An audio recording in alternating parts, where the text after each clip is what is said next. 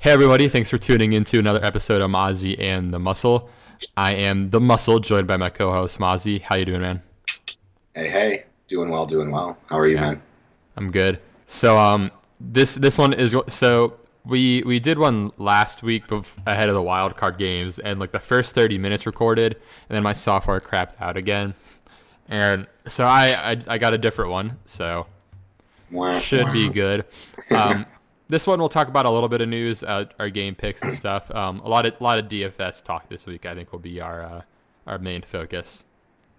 Yeah, now that the uh, first round of the playoffs is over, you can really Mhm. just kind of hone in on your DFS lineups for the divisional round. So we're going to go a lot into that. hmm And then uh, I guess we can talk about our picks from last week. Um, we both we both missed the Kansas City game. Um, I Yep. think almost everyone missed that one. Yeah, Uh, I'm not got- ashamed to have missed that. Yeah, no, yeah. And then my my upset on the Atlanta call turned out to be good. That uh, that Right. hit. Mostly because of um Pharoh Cooper though. He kind of he helped me out a lot there with all those fumbles. Um, yeah, we both got Jacksonville and New Orleans right, but all the all the games are pretty close. Actually, I was about to say like the Atlanta Rams game. I know it was close for a bit, but like that might have been like the most like handily won game of the weekend actually. It really was. At least it seemed to be. hmm I was I was never worried Jacksonville was going to lose. I'll say that, Yeah. but it At was the end, close. at the end when Tyrod went out and Peterman comes in and Romo was like, he has a chance to like make history. He just jinxed the shit out of him. And like fumbles out of bounds, which he kept it. And then literally, I think everyone on the face of the earth knew that that possession was going to end with an interception. I don't. There was zero doubt in my mind that was going to happen. Right. oh, poor Peterman. I mean, not, Yeah. but yeah. His career has gotten off to just a rough, rough start. Man, he's he's Like so that was thrown him he's under like the six. bus. He was too young, like not ready. And they now, who's going to trust Nathan Peterman now as a quarterback? Yeah. Yeah, those five interceptions in that Chargers game, the interception there. I, I mean, the, he had the one game where he wasn't awful for a bit. Like he like came up a couple times. Let me see where he came in. Yeah, in the in the Saints game at the end, he wasn't like terrible, but I mean that's about it.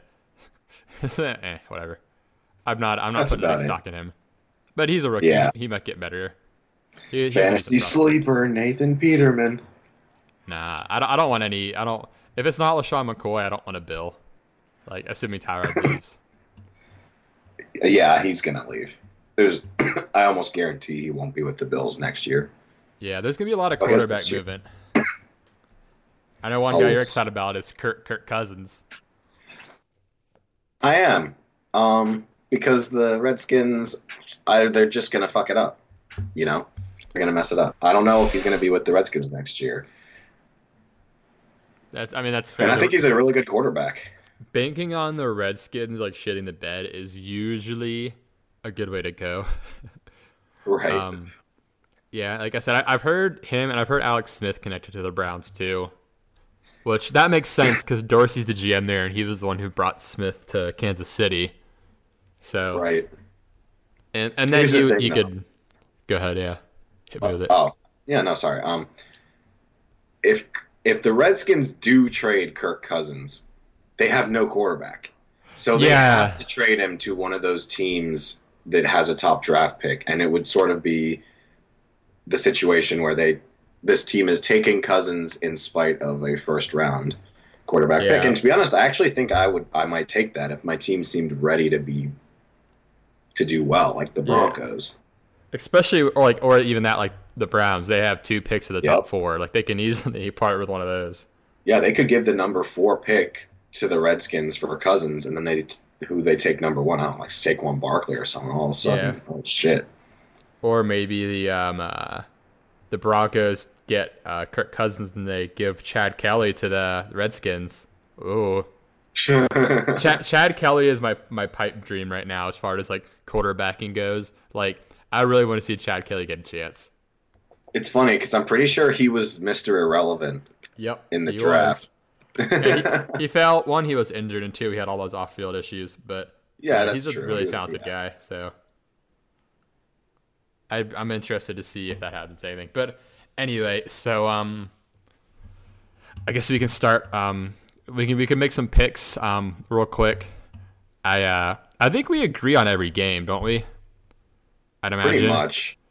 So I mean, Atlanta, Philly. Um, I've got Atlanta. Um, they are favored. I think that's correct. Um, the over under Yeah, is forty one. Yeah, that sounds about Ooh, right. 41. Yeah, that's probably. I don't know. I might bet the under on that. Um, I just don't think Foles has what it takes to beat Atlanta's defense, which is playing crazy good right now, better than last Mhm. year's playoffs. And that's sort of the unspoken thing. However, I do want to say that's something I've talked to you about. I think Philly's defense is good and will show up and keep them close. I just don't think Foles is going to be able to capitalize. Yeah, the thing is, I don't know. Like, they are good against the run, but both of Atlanta's running backs can catch really well. So I think that'll Right. match up right. Yeah. And Um, their set the the weakness in Philly is their secondary, and I don't think Yeah. Matt Ryan is going to struggle against their secondary very much with Julio Jones and Sanu. Yeah, I mean, I'll be I'll be watching the weather because um, I mean, if the weather gets really really bad, um, that that helps Philly more than anything. I mean, anything to change the um, conditions will favor the underdog in that sense. But I I, I think it's Atlanta's game to lose. Um, although I don't know it's it's the playoffs. Bet against the home team in the playoffs is sometimes risky. Um, you know, unless it's the Chiefs, but. Yeah. Oh, and, and then Well, don't next worry. up- The Eagles don't have Andy Reid anymore. they have their disciple. Oh, yeah, that's true. That's true. We'll we'll see how we'll see if the uh, clock management troubles extend down the down the line, right. and then Tennessee, New England. Uh, last week, no one saw Tennessee winning. They did. This week, I I really don't see a possibility of it happening. I mean, well, they cover the spread probably because the spread is 13 and a half. Like that's I think they can cover that, but I don't see I'm a way. bet it though. yeah, I mean, like you know, Tennessee's game plan is you know like try to slow it down as much as possible. Right. Lots, lots, and lots and lots of Derrick Henry, but we'll see. Yeah, I don't. Then- There's just no feasible way I can see Tennessee winning this game. I would love it if it happened. I really would. I would cry probably out of joy. Like that would be Yeah. amazing. Unless Brady gets hurt, it. like that's that's just really the only way is if Brady gets hurt. Yeah, and then well, then they have Brian Hoyer, so they're fine. Goat. Um, so next up we've got Jacksonville at Pittsburgh. Pittsburgh's favored by seven. Um, the over un, over under is forty one. Oh yeah, the over under on the New England game is forty eight. So they think they think New England's going to get like four plus touchdowns, which is I mean makes sense. But um, Yeah, yeah, Jacksonville Pittsburgh same same as the Atlanta Philly forty one over under. Pittsburgh's favored by a touchdown here. Um, um, I it's hard to believe I'm the whole picking- touchdown. yeah, I'm picking Pittsburgh, but like, I would also take the spread on this. I am pretty confident in the Steelers winning this game. Yeah, I I, don't mean, I would why. take the Jags to cover the spread, but yeah, I, I think the Steelers get this. I mean, mm-hmm. they're not good. He, he's not going to throw five picks again. I don't. No, I, I could see him throwing one, yeah, but he's definitely not going to throw five. When Big Ben is like on, he's on. I don't think uh, Jacksonville's going to be able to. I just don't think they can keep up offensively. no, that they can't. The the biggest the biggest thing is going to be like how healthy is Antonio Brown actually. Like the reports are that he's like doing well, all good, but I mean, in a game situation, how is that going to go? Like if he gets hit there, like what's going to happen? You know. Right. Well, I think he's going to be decoy Brown, even if like he might ha- he might play and be fine and just torch everybody. But if he's not fine, they're just going to put him in on routes and he's going to draw coverage away. And then Ben, who's been practicing with Juju for two weeks, that I, I think Juju and Bell are going to be getting a lot of receptions this game. Doing Yeah. and I said, yeah, Juju gets the easier matchup of like kind of in the slot there more of their I can't I don't remember his name, but he, he he's the guy who's not an all pro. So by easier we just mean like not impossible. Right. It's just And- I don't know. The Jaguars do have a great defense. I just I don't know if they'll be able to sustain. yeah, it's it's all gonna be on how Bortles uh, can manage. But Isn't um Roethlisberger's offensive line pretty damn good? I have. I don't really know. That's a good question. I mean, it seems like they've been, but for me, also a key thing is Ryan Shazier is obviously still out. That's gonna be an impact. I mean, Right. For, Fournette like just wore him out that game, and Shazier was still there. Um, so who was it? Uh, Mike Mitchell. Oh yeah. Um, when Fournette went for that run and like waved Mike Mitchell in to tackle him and just trucked him. That was uh, Oh yeah. yeah. So I think I think it's going to be a running back centric game here. I mean, Bell and Fournette are both poised for big games. Yeah, I agree with that. Next up, we've got New Orleans at Minnesota, which to me is probably going to be the most exciting game of the uh, of the weekend. We've got a 46 and a half over under, and Minnesota's favored by five um, at home. So I think this is one where we actually both agree on the upset, right? Yeah, I am picking the Saints. Mm-hmm, same. I'm not Okay.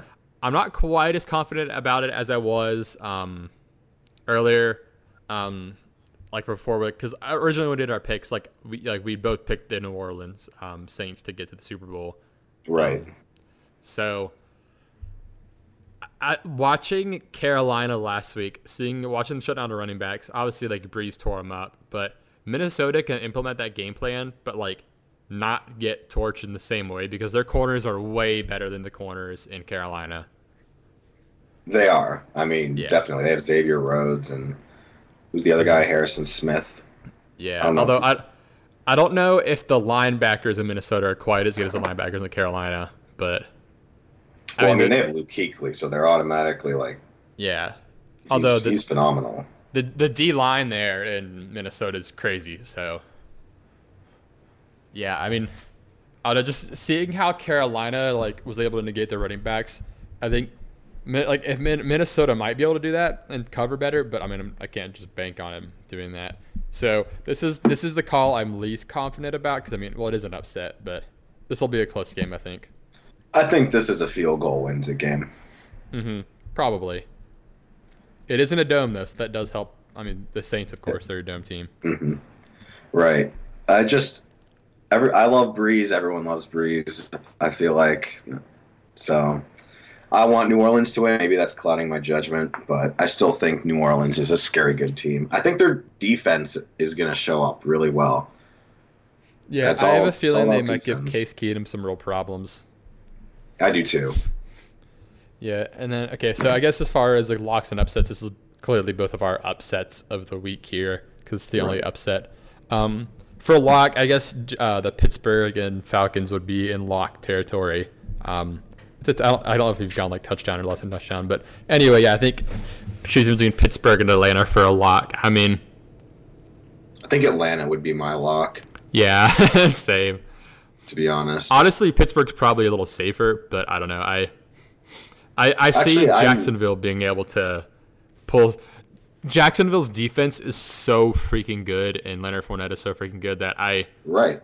I feel like the path to an upset is better for them because like okay, Atlanta and Philly like the way this game plays out seems pretty clear cut. Like gonna be low scoring. The the game changer is gonna be like one big play in the passing game for the Falcons, and like that's gonna kind of lock it up. Yep. That's yeah, no. I just I do think Jacksonville can win the game against the Steelers. Mhm. I was reading all the stats and all the posts, you know, they're 1 in 4 historically the Steelers are against Jacksonville in the playoffs and Hmm. the Jacksonville has the better defense and everybody always says like pick the team with the better defense, but Yeah, I still don't think they're going to win, but they could. Mhm. Yeah, it feels kind of weird picking like my lock as like an away team because I mean that's kind of weird, but it, it's Nick Foles, so yeah. he used all 7 of his touchdown passes in one game.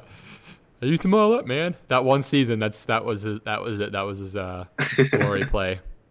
So when it's uh your actual day, do you make all the same lineup? Do you change them all to the same one, or do you like?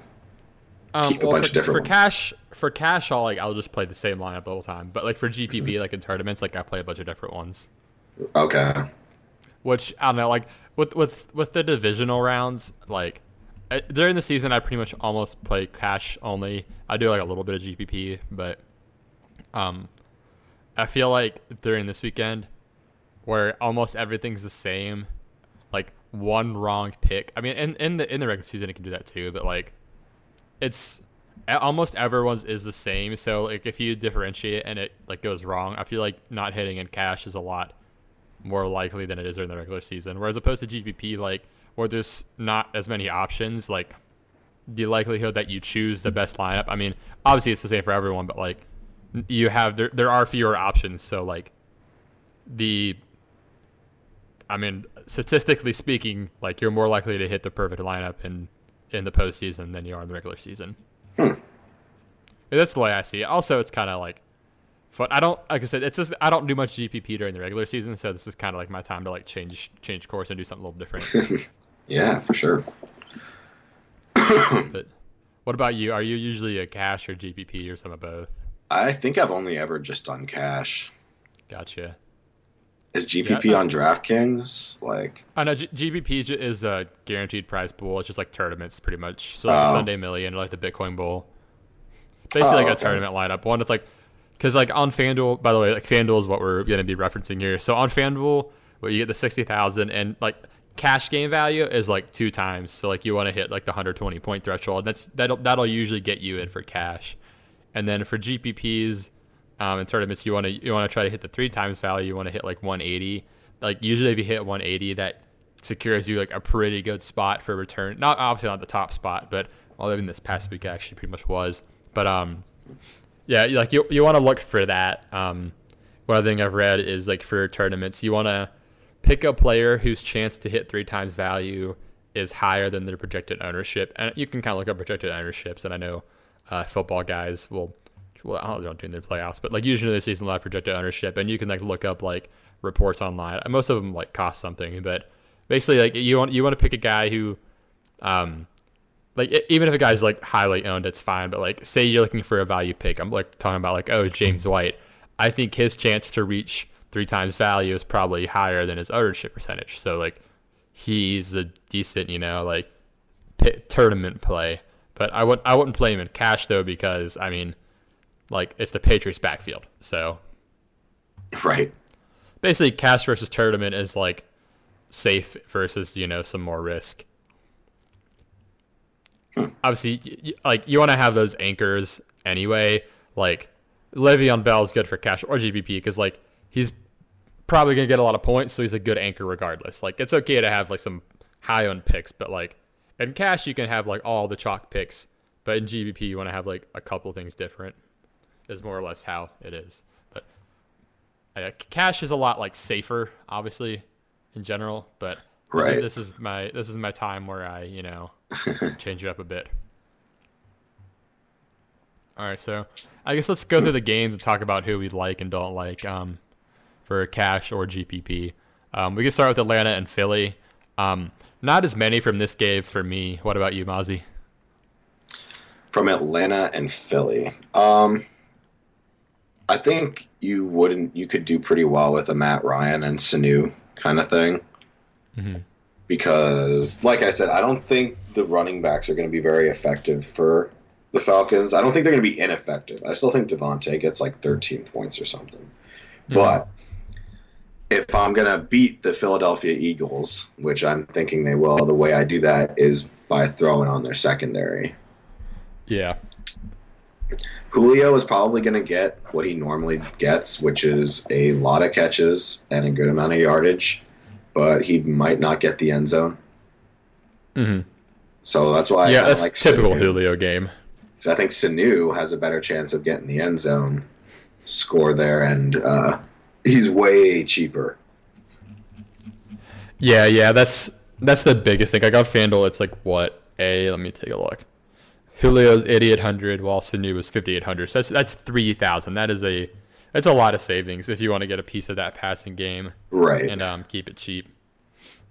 Yeah, I, I agree. I like I like both the pass catchers. I mean Julio or Sanu. Um, mm-hmm. which which sounds weird what I'm gonna say here, where I'm not huge on Matt Ryan. I mean I'll have I'll have him in like one or two spots maybe, but like okay, he he's safe. So like a cash game play, yeah, like he'll probably get you the 15 to 18, and like, Right. pretty much hit right at that two times. He'll he'll probably hit that two times value for you. But um, on fa- like on Fanduel scoring, he has not hit 20 points at all like all season. Um, his highest was uh, 19.42 against Carolina one week, and um, so like this the ceiling just like I mean obviously it's Steve Sarkisian and not Shanahan, so the ceiling's not really there for him.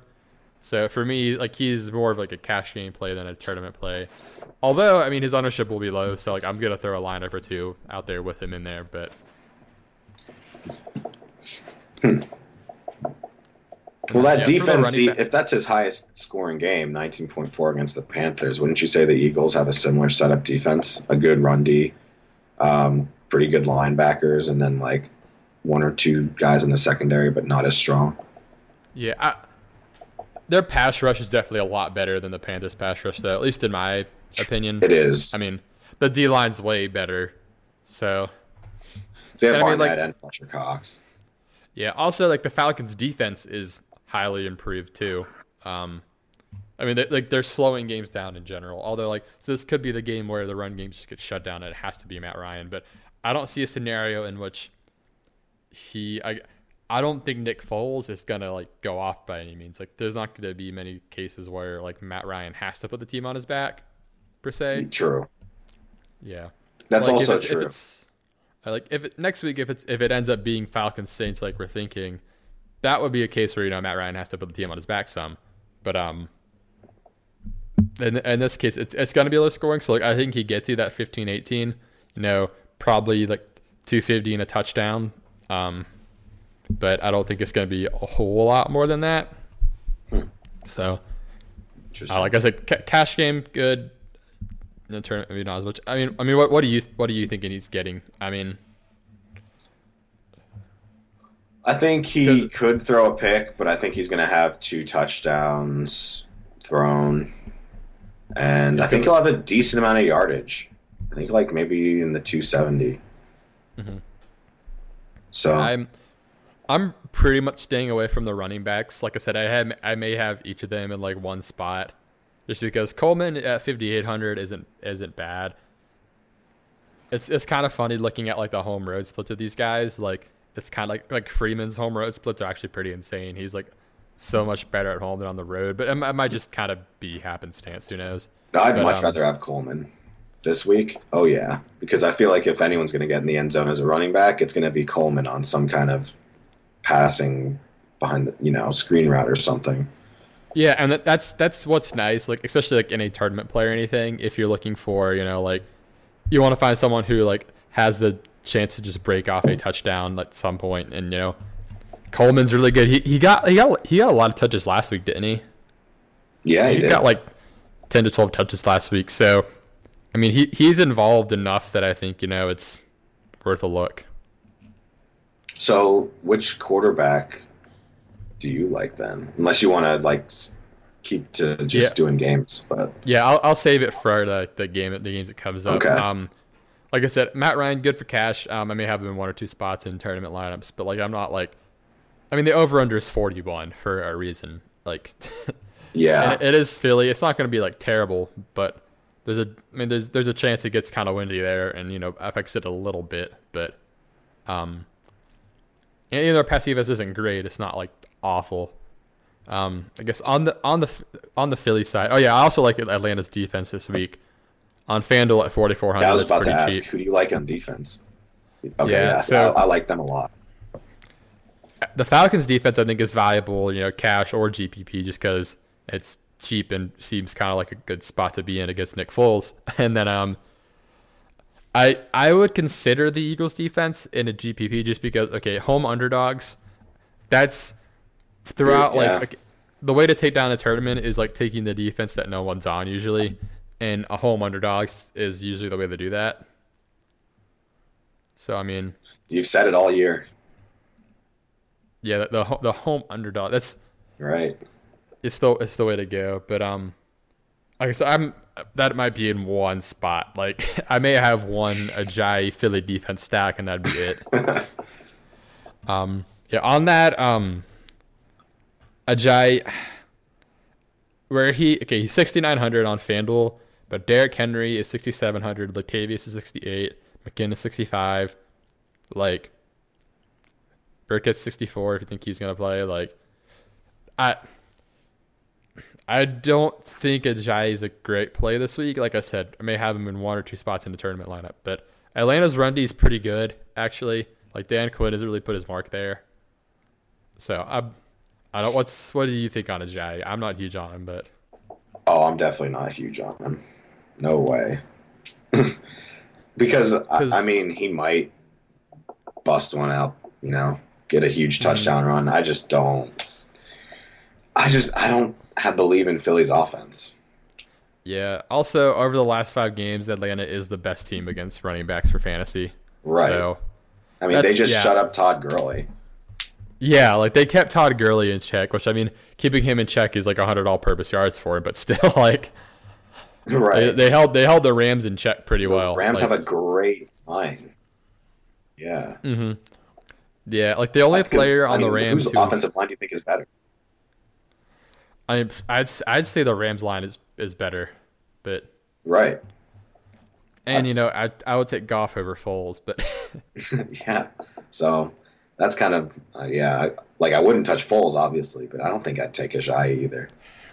yeah, I don't honestly like Foles definitely not for cash. I I don't even know if I'll bother putting him in a GPP lineup. Like that's how little I believe in him. Like may like even like I want to say maybe one, but like last week I like put Tyrod in one, just kind of felt like it, and like that was a waste, and I knew it was gonna be a waste. So like I, I'd maybe if you're doing hundred lineups, having Foles in like one, but like if you're doing like twenty or less, I don't think it's worth it to waste a spot on Foles. Hmm. Yeah, I mean, Because even if the Eagles do win, it's not gonna be on his back. I would be very surprised if it was. It would be on Ajayi's back, most likely. Yeah, Or yeah, one of their or just the ridiculous trio running there. back. Right. That that's the issue. There is like it could it could be Blount, like it could be like Garrett Blount, and you could get screwed. Or Clement or Yeah, Cor-. Clement or whatever. yeah, like there's like Clement, Blount, and Ajayi are all options on FanDuel at various prices. Like I don't really want to get involved with either of them, but. So last week, Cooper Kupp was really the only fantasy relevant player. Well, actually, Robert Woods had a good game, but Cooper Kupp had a pretty good game, um, which leads me to believe that Agholor isn't a bad option here. Um, I mean, he, he's he's their slot guy. Um, and Foles is actually still going to him. I was kind of looking into it more because I was unsure, like where I like, because I've I've had Agholor in and out of a lot of lineups, because I'm like, well, he's the slot guy against Atlanta, but you know it's Nick Foles. So, um, weeks uh, he didn't really play much week 17, but weeks uh 15 and 16 he got targeted nine and seven times, and that was Nick Foles. So I mean, Nick Foles still looks his way, but the thing is that obviously the value of those targets are a lot less. But if there's going to be a receiver that I'm picking, it's going to be him because I'm not taking Jeffery. yeah, Ertz think- could do well too. yeah, Ertz Ertz is the guy that like I actually kind of want from this game, at least on the Philly side. He's the only guy I feel like remotely confident about. Um, like I said, week 17, sorry, week, yeah, he only play week 17. Week 15, he got the nine targets for um, six receptions, 56 yards, a touchdown.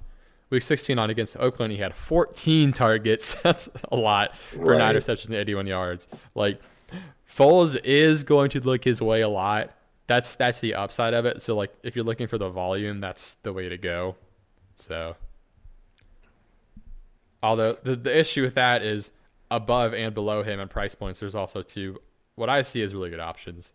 So Right. Yeah, I just mm, is it worth it? Because I mean, we've talked a little bit about Gronk and his potential Yeah.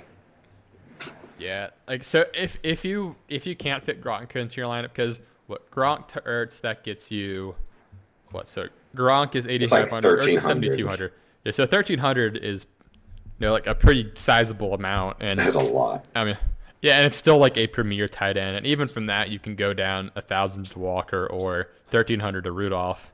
Um, so it's he he's I feel like his ownership will be a little lower than it should be. I mean, he'll still probably be pretty popular, but just because Gronk and Walker and Rudolph are at their price points, I, Ertz and Walker, actually probably Ertz and Walker both might be left out a little bit, but I'll ha- I'll have him a little. I think Ertz is a pretty safe cash game play personally. I mean, if they just shut down Nick Foles, he's not going to get anything. So you do run Yeah. that risk, but I think it's more likely that he does have like that six catches, 80 yards, maybe a score. Yeah, because even um, what is it, week 16 where he didn't get like any touchdowns, he still got a ton of targets. And on FanDuel, he got 12.6 points, which you know isn't great, but if it's, I mean, if you're in a cash game, he's like what 70, 200. That's not quite value, but it's close enough that like his. I think his. I think his floor is 10 FanDuel points. So I mean, Hmm. uh, uh, if you're in cash, that's not gonna break you by any means. And I, like, he okay. I think he is definitely the most likely to catch a touchdown, for sure.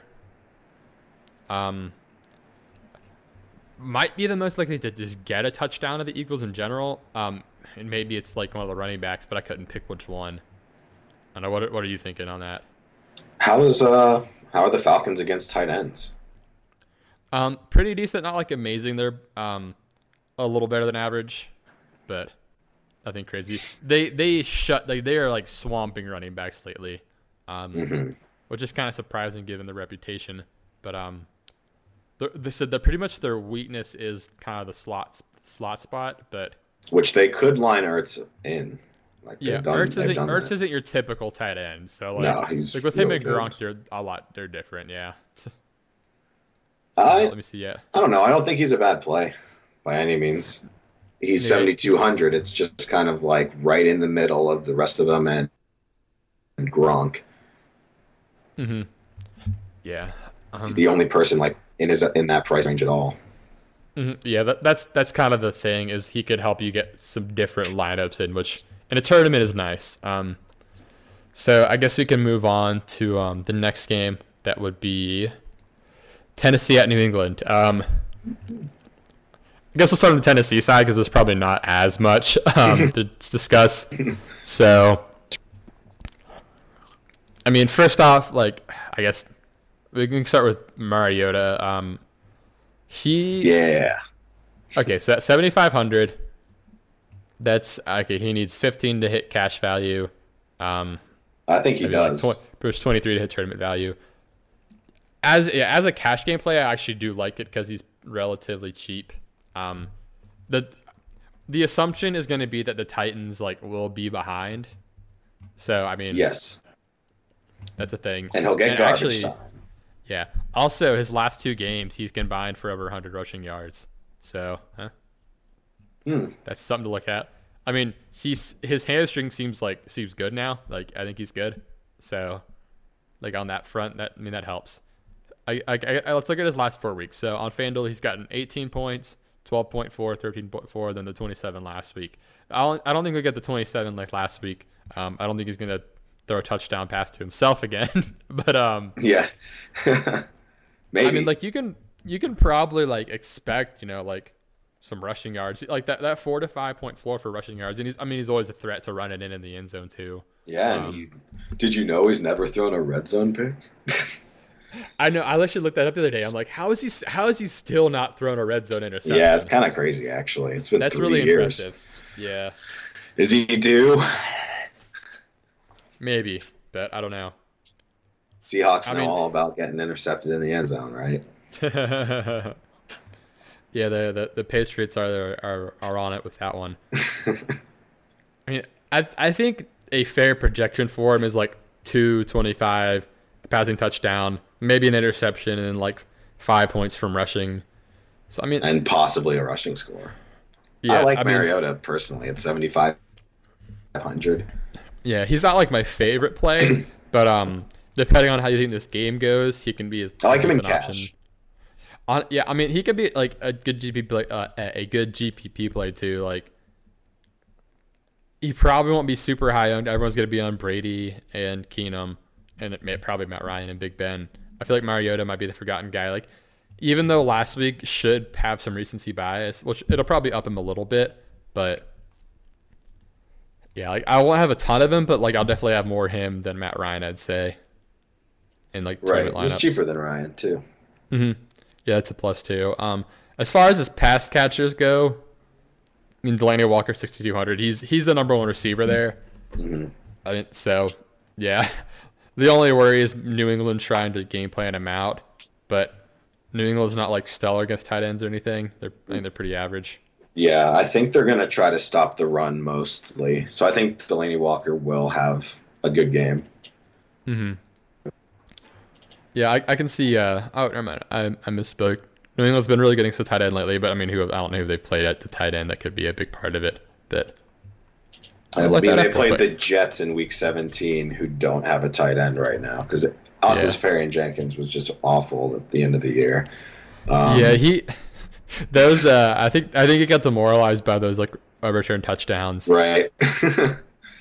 Yeah. So okay, they had um after they had Buffalo week thirteen, and then they had the Dolphins, and then they had Pittsburgh, and then they had uh, Buffalo again, then they had I don't even know what team that is, the Jets. So like, yeah, like because Clay's been kind of hurt too, so they haven't really had any tight end premium teams most of the year, so that might be a little skewed. But um, yeah, Walker's a decent option. So of the receivers, they're all pretty cheap. They're all so what is it? Rishard Matthews is fifty five hundred. Um, Corey Davis is fifty four hundred. Uh, let's see. Eric Decker is forty eight hundred. So there there are some value options here at receiver, which if you're if you're looking for a touchdown, like Eric Decker's probably the most likely. He's he's always been a red zone guy. Um, I mean, you you know what I already told you this last night. I mean, if you if you had to choose one, who would you go? Or at least between Matthews and uh, Corey Davis, who would you go? You know, I'd probably take Davis over Matthews because Matthews and Mariota just have not had a connection for a really long time. Yeah, Um, I'll, I don't know. Every time I've counted on Matthews, has let me down. I also like Corey Davis just in general, but but I'm not like it's like every week someone says it's Corey Davis's week, you know.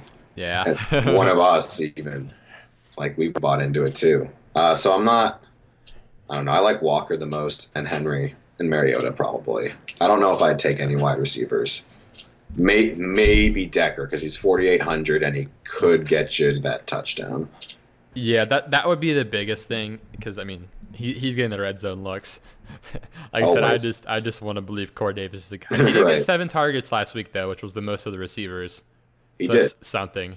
But Mm. I mean, seven targets isn't like a, a ton by any means. So he's definitely been more involved than Matthews. So he said it's. Would you rather have but- him or Nelson Agholor if you're going low? Um, Agholor's higher, isn't he?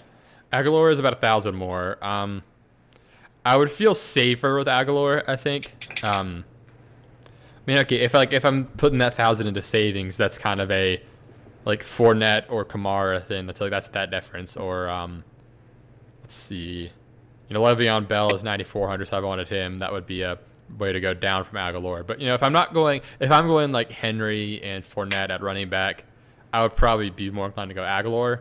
Um, Mhm. if I had to pick one of them, just because I could make the savings work. But I mean, going Davis and Agholor together, like Sanu, Agholor, and Davis together as like a really cheap wide receiver core can put you some like really really good lineups. Um, as far as like your other spots, like that way, like if that would be a way to pay up for Gronk if you wanted to, like including one of these Titans receivers and like two other kind of cheap receivers, um, like Sanu and Agholor that we talked about, um, would be kind of a way to go because last week it was going cheap at running back one, so I mean maybe it's going up at running back ones this week. Who knows? Hmm. Okay. Because let me see. So yeah, like if I go Davis, New Agholor, I can get Gronk, Brady, Bell, and I can also go um, Derrick Henry, and um, then grab like Falcons D, and then uh, Josh Lambo. So I mean, like you can fill out like some pretty good studs at other spots. But um, anyway, I guess back to the point of this. Uh, I I won't have many of these guys. Like I I'll probably have a couple spots of Walker, but like as far as the receivers go, I don't think I'll have much of them just in general. Yeah, I, I, mean, I wouldn't want to. I would maybe consider Decker and Cash, but aside from that, like, no, I wouldn't really want any of these guys in Cash. Well, I guess Walker, but Yeah, I think Walker will will do well. I think he and Ertz Yeah. have very similar uh, floors. yeah. And then um, obviously there's Derrick Henry. Um, for me, like it, Cash on FanDuel, Henry feels like a must play. I don't know what, what do you what do you think there? Pretty much 6,700, and you know he's going to get the ball this game, and he's a good running back. Yeah, I mean, like pretty much just under 14 points is hitting value, and like he's gonna get like 25 touches. Like 25 touches to get you 14 fantasy points. That's doable pretty much in any scenario. I feel like so.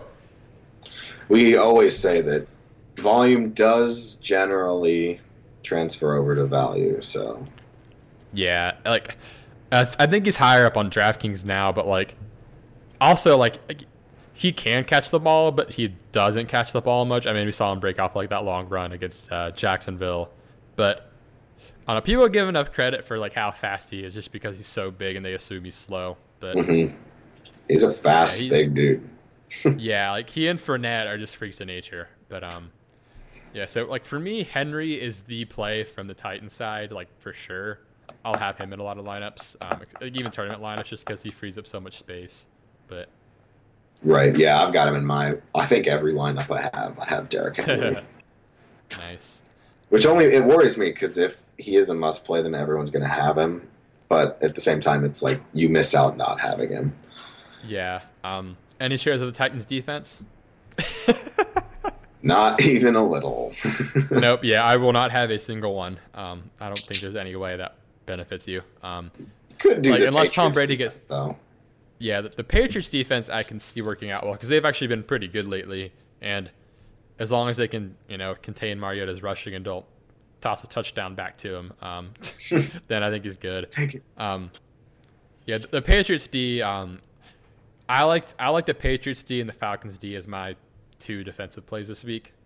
Those are like my top two, I'd say.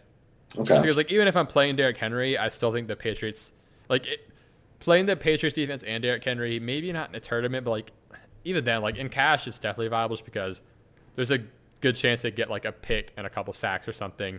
And we, we saw last week the Titans are going to give Henry the ball regardless. So Yeah. it might be one of those things where it's able to work out. Um, Traditionally speaking, I feel like the Patriots defense does very well in the playoffs. yeah, we saw that in the Super Bowl, didn't we? Oh yeah. um, so as far as other pieces, Gronk is gonna you know go ballistic. I feel like. yeah, that was one of the things we did talk about. I this could be a really big game for Gronk. Yeah, the Titans are like a Patriot player. I'm probably the grabbing him. Titans are so bad against the tight end. It's it's bad. Yeah, and they have nobody in the secondary that can match up with him. It's it's Kelsey was just going off last week too before he got hurt, and that was like in less than a half. So, Right. And I mean, okay, so like if, if we're I guess kind of talking about the pass catchers in general and the other weapons. So Tennessee's got a pretty good run defense. That's check. Um, I Adoree Jackson's not great, but he has the speed to keep up with Brandin Cooks. I think. At least that's that's my take. He's pretty athletic. I mean, I, I don't think he'll shut Cooks down, but it's not going to be as easy of a day for Cooks as everyone else thinks. At least that's my take on it. Um, Okay. I feel like Chris Hogan could have a good day. Um, I do too. yeah, I've got him in on one of my cash lineups. yeah. He, he's. I think he's decent for both. Like he's a little risky for cash, but especially like in tournaments, everyone will be worried about it because he's just coming back from injury. And then like that last time we tried to come back briefly, he barely did anything. So he's. I think he's a pretty good play. Um, I'll, I'll, I mean, I'll have Cooks in a little bit, like, like one or two lineups maybe, just because he can just blow up. But I don't. I'm not banking on him like everyone else is. Um, for me, I mean, Gronk, Gronk is the guy here. Um, like I said, it's it's it's a lot to pay up for. It's it's what 8,500. Yeah, that's a lot. But it could be worth it. Mm, yeah, I think it is. Personally, yeah, I think it is. I mean, it's pretty easy to envision, you know, 150 and a touchdown. Yes, it's too easy. It's all And too easy. you know, if that's on eight catches, that's what 25 points there. That's pretty much Right. that's pretty much your value. So and that's pretty much what I'm expecting. About 25. yeah. Um, on the running backs, okay, it's getting it's really murky right now. I assume Gillislee's out or on the bench. Um, Burkhead, so he's practicing, but they said he's been kind of like limpy. But I mean, it's it's, it's the thing is want to have. no, the thing is, it's the Patriots though. It it is the Patriots, so like it, you never know with them. It's so like if he is if Burkhead is in, we don't know if he's full or limited. Um, I think James White probably plays, but he, his role is pretty cemented. So I, th- I think with that, it's a matter of like for for the Patriots, you're kind of like not you're not hoping, you're kind of like banking on maybe one of those guys scratching to make the other two viable plays. I mean, I I know I texted you this earlier about like, oh, like Burkhead may not play. If so, Dion Lewis. And if that's the case, yeah, like if Burkhead doesn't play, Dion Lewis is a good option, even though the Tennessee Titans have a good run defense. But if they all three play, I might be just really avoiding the situation. I think Lewis is your only safe bet. Personally, Even if all three play? if I don't think all three are gonna play, um, if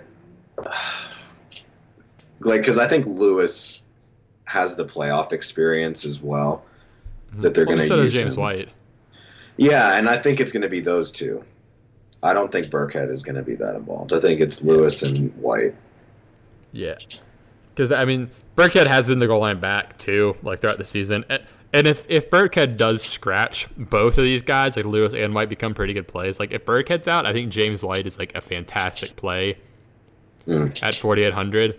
Because I mean, okay, 4800, that's really really easy. Like 15 points, that's your three times, and you know, if he gets what 20 rushing yards, 60 receiving yards, and a touchdown, like you're there, and that's pretty feasible for James White. so. Oh, definitely. Yeah, and I'd- I'll I'll be watching this pretty much right up until game time to see if like uh that's the case. See if well, I mean, Burkhead plays. yeah, I guess I guess I'll say up until like the Falcons game starts because there's some. I mean, you can do late changes in FanDuel, but some of your stuff will set in there. Um, but yeah, this backfield's kind of tough to navigate right now. At least, at least my take is. I mean, I'll have Dion Lewis in a spot or two just because, like, if he is the bell cow, he's looked good in it too. Um, then he's, He's been spot. so good the past few weeks. Yeah. And we all expect the Patriots will be leading the game, you know, yeah, or in charge. So he's got to run it. I yeah, I like Mhm. Lewis kind of even if Burkhead plays, I still like Lewis, but I like him a lot more if he's out, obviously. yeah. What How- I'm really worried about is like if Burke gets active, even if he's limited, I feel like he still might be the goal line guy, which would suck. Yeah, that would yeah, that would really blow. But to to put it into perspective, though, uh, 16 and 17, Lewis did play Buffalo and the Jets, so uh, it was So uh, Buffalo has the worst run D. And yeah, the Jets despite last week. Yeah, The so Jets run anyway, defense was um, actually decent, actually, wasn't it? Yeah, but it was week 17, so it's kind of hard to Yeah, put much they talk into anything. Petty. Yeah. Um, anyone else for this game you're considering? Um, we, we can talk about kickers at the very end and kind of discuss kickers as like a whole. Um, Mhm. but as far as like other positions, though, I mean, for me, Gronk's a big option. Um, outside of that, it's kind of like take your pick on everything else. Uh, Uh, oh yeah, yeah, Brady. Duh. Brady? Can't forget Brady. How's- Yeah. Would you buy up for Brady? Some, I think, um, just because of the fact that you know Tennessee's run defense is good, and historically Brady uh, uh, pretty much owns Dick LeBeau. I looked this up uh, a day or two ago because I was really curious. Um, I think he's six and two against LeBeau, and he pretty much averages. Let me see. Um, Tom Brady versus Dick LeBeau, but God.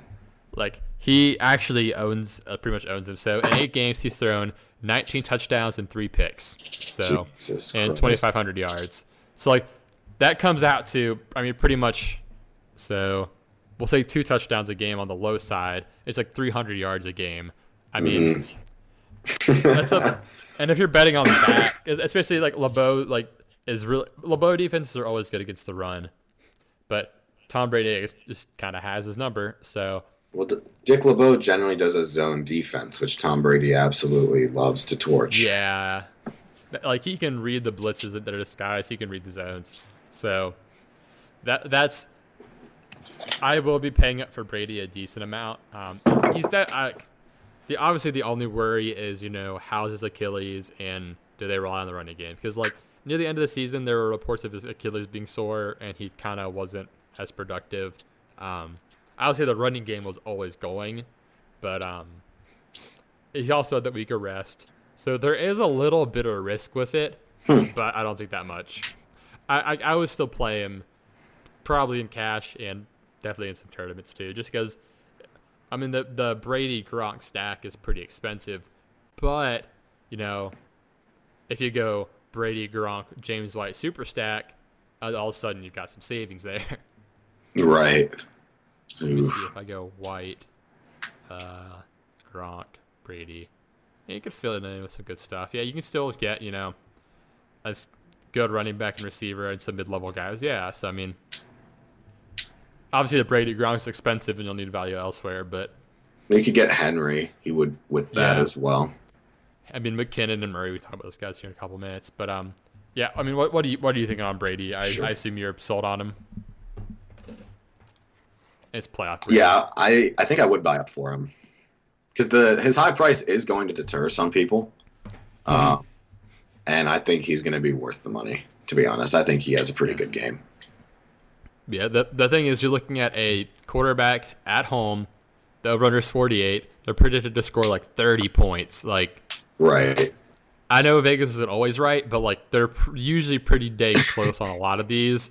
So like that's like the, the reason we started the Vegas lines is that's kind of where I usually start with the, the games. Like if I see a huge over under and or something like that, or like a huge home favorite, like there's a lot of ways to go with that. I mean, the home favorite obviously usually favors a running back, so that's why Dion Lewis is in play regardless um, of who all is healthy. I mean, maybe better or worse day because of some people being there or not, but. Like I mean, Pittsburgh's. I mean, not huge over under, but a home favorite. Same with Minnesota. I mean, you have to account for those things. So Yeah, um, definitely. Tom Tom Brady, like the odds are he has a pretty good day. I I would be shocked if he, I would be shocked if he did not. hmm I agree. I, I mean, play out playoff Tommy football. Like it's hard to it's hard to not like that. Yeah. So on to Jacksonville at Pittsburgh. Um, this is the one I think has the fewest plays, but Really? I don't know. I mean, both running backs are in play. Like, of course. I guess we'll start on the Pittsburgh side. Yeah, sorry, Pittsburgh Um, with Bell.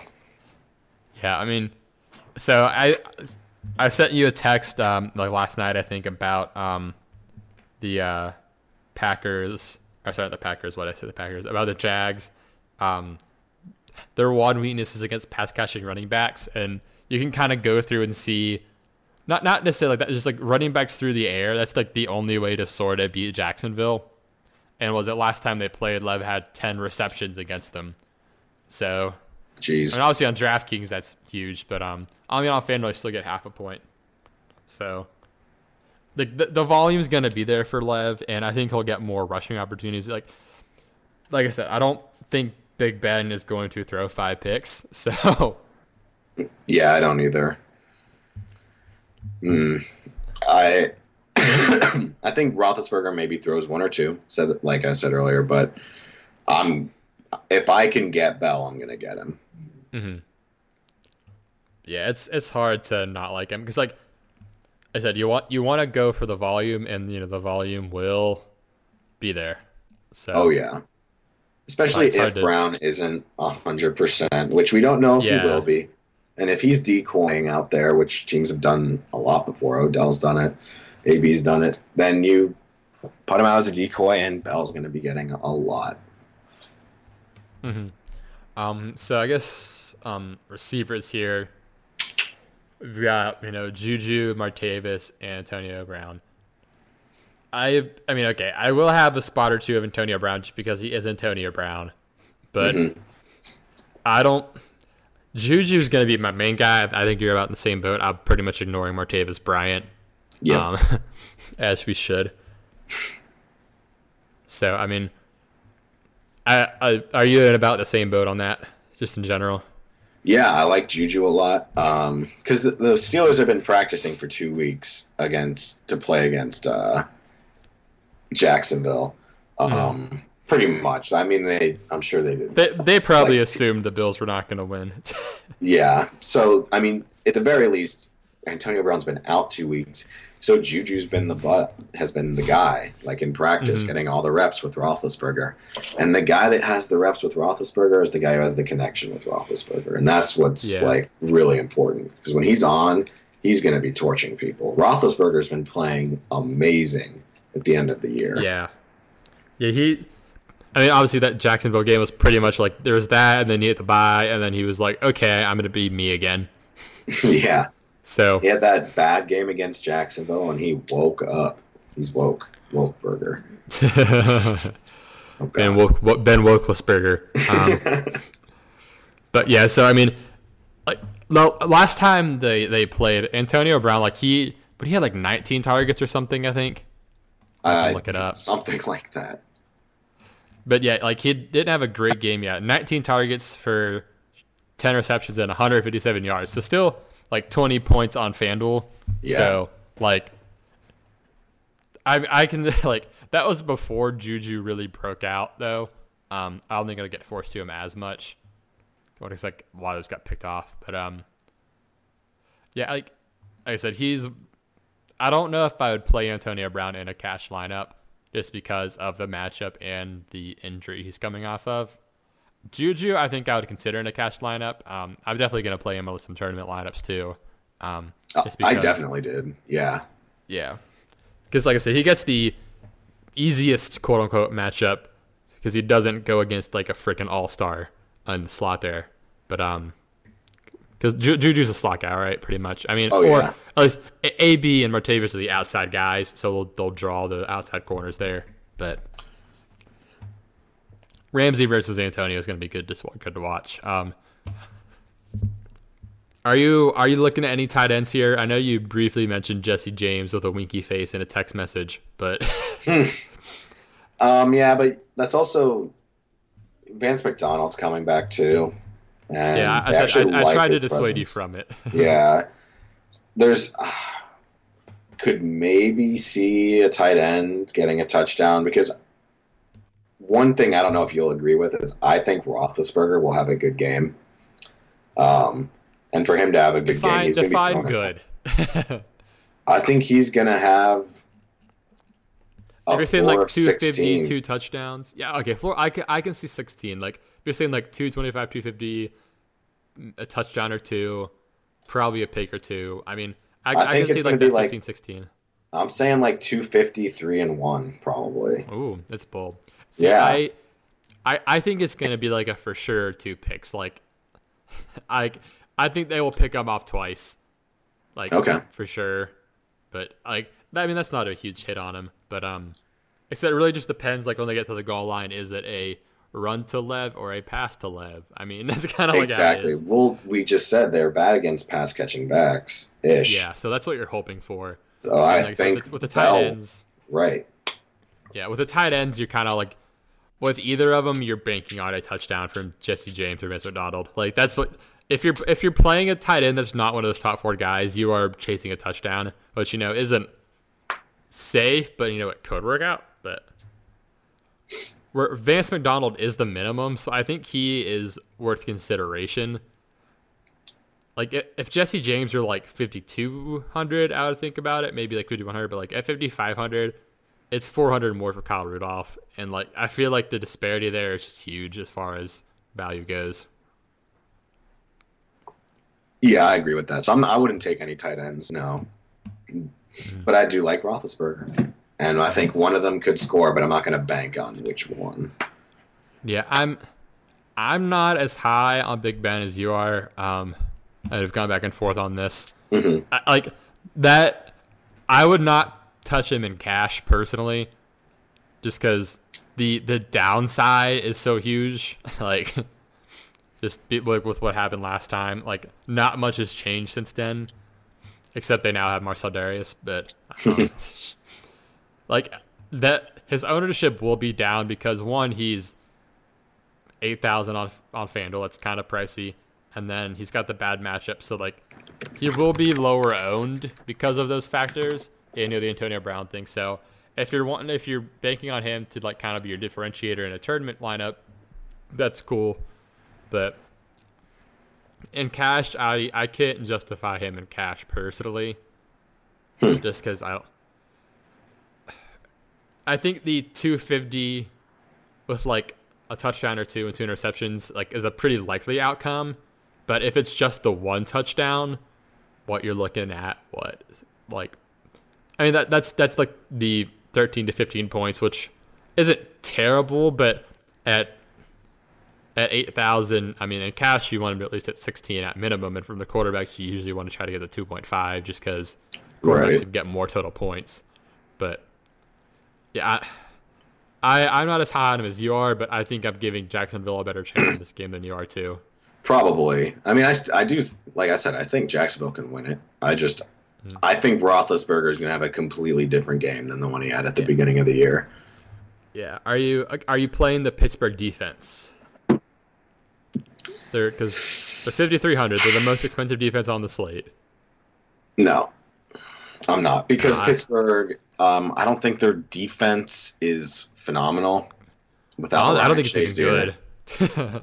Right. Uh, and it's more of the incompetence of the Jags offense Mhm. that I think they won't score too much on them than the actual prowess of the Steelers D. So I'm not not going in on the Steelers defense. No. Yeah, the Steelers defense, you are pretty much banking on a Bortles implosion, which isn't the worst thing to bank on, but like, I mean, okay, let's. Well, they lost Ryan Shazier week 13. Um, so let's see. Andy Dalton that week had a decent game. He what 230 and two. Um, Okay. Joe Flacco the next week had 270 and two with a pick. Tom Brady had 300 uh, for one and one. Um, they they did okay against the Houston quarterbacks though. They held that to uh, like 90 for one and one, which I mean it's Houston, and then It's Deshaun Houston. Kizer, um, DeShone Kizer last week, although it was backups, had the 302. Um, I mean even running backs like week 13, like pretty much every week, like running backs have had good weeks against the Steelers since Shazier's been out. So like that's why like I like, and that's how that's how Jacksonville's built to win. I mean, actually, even receiver like like their defense without Shazier has straight up fallen apart, and they already have breakdowns anyway.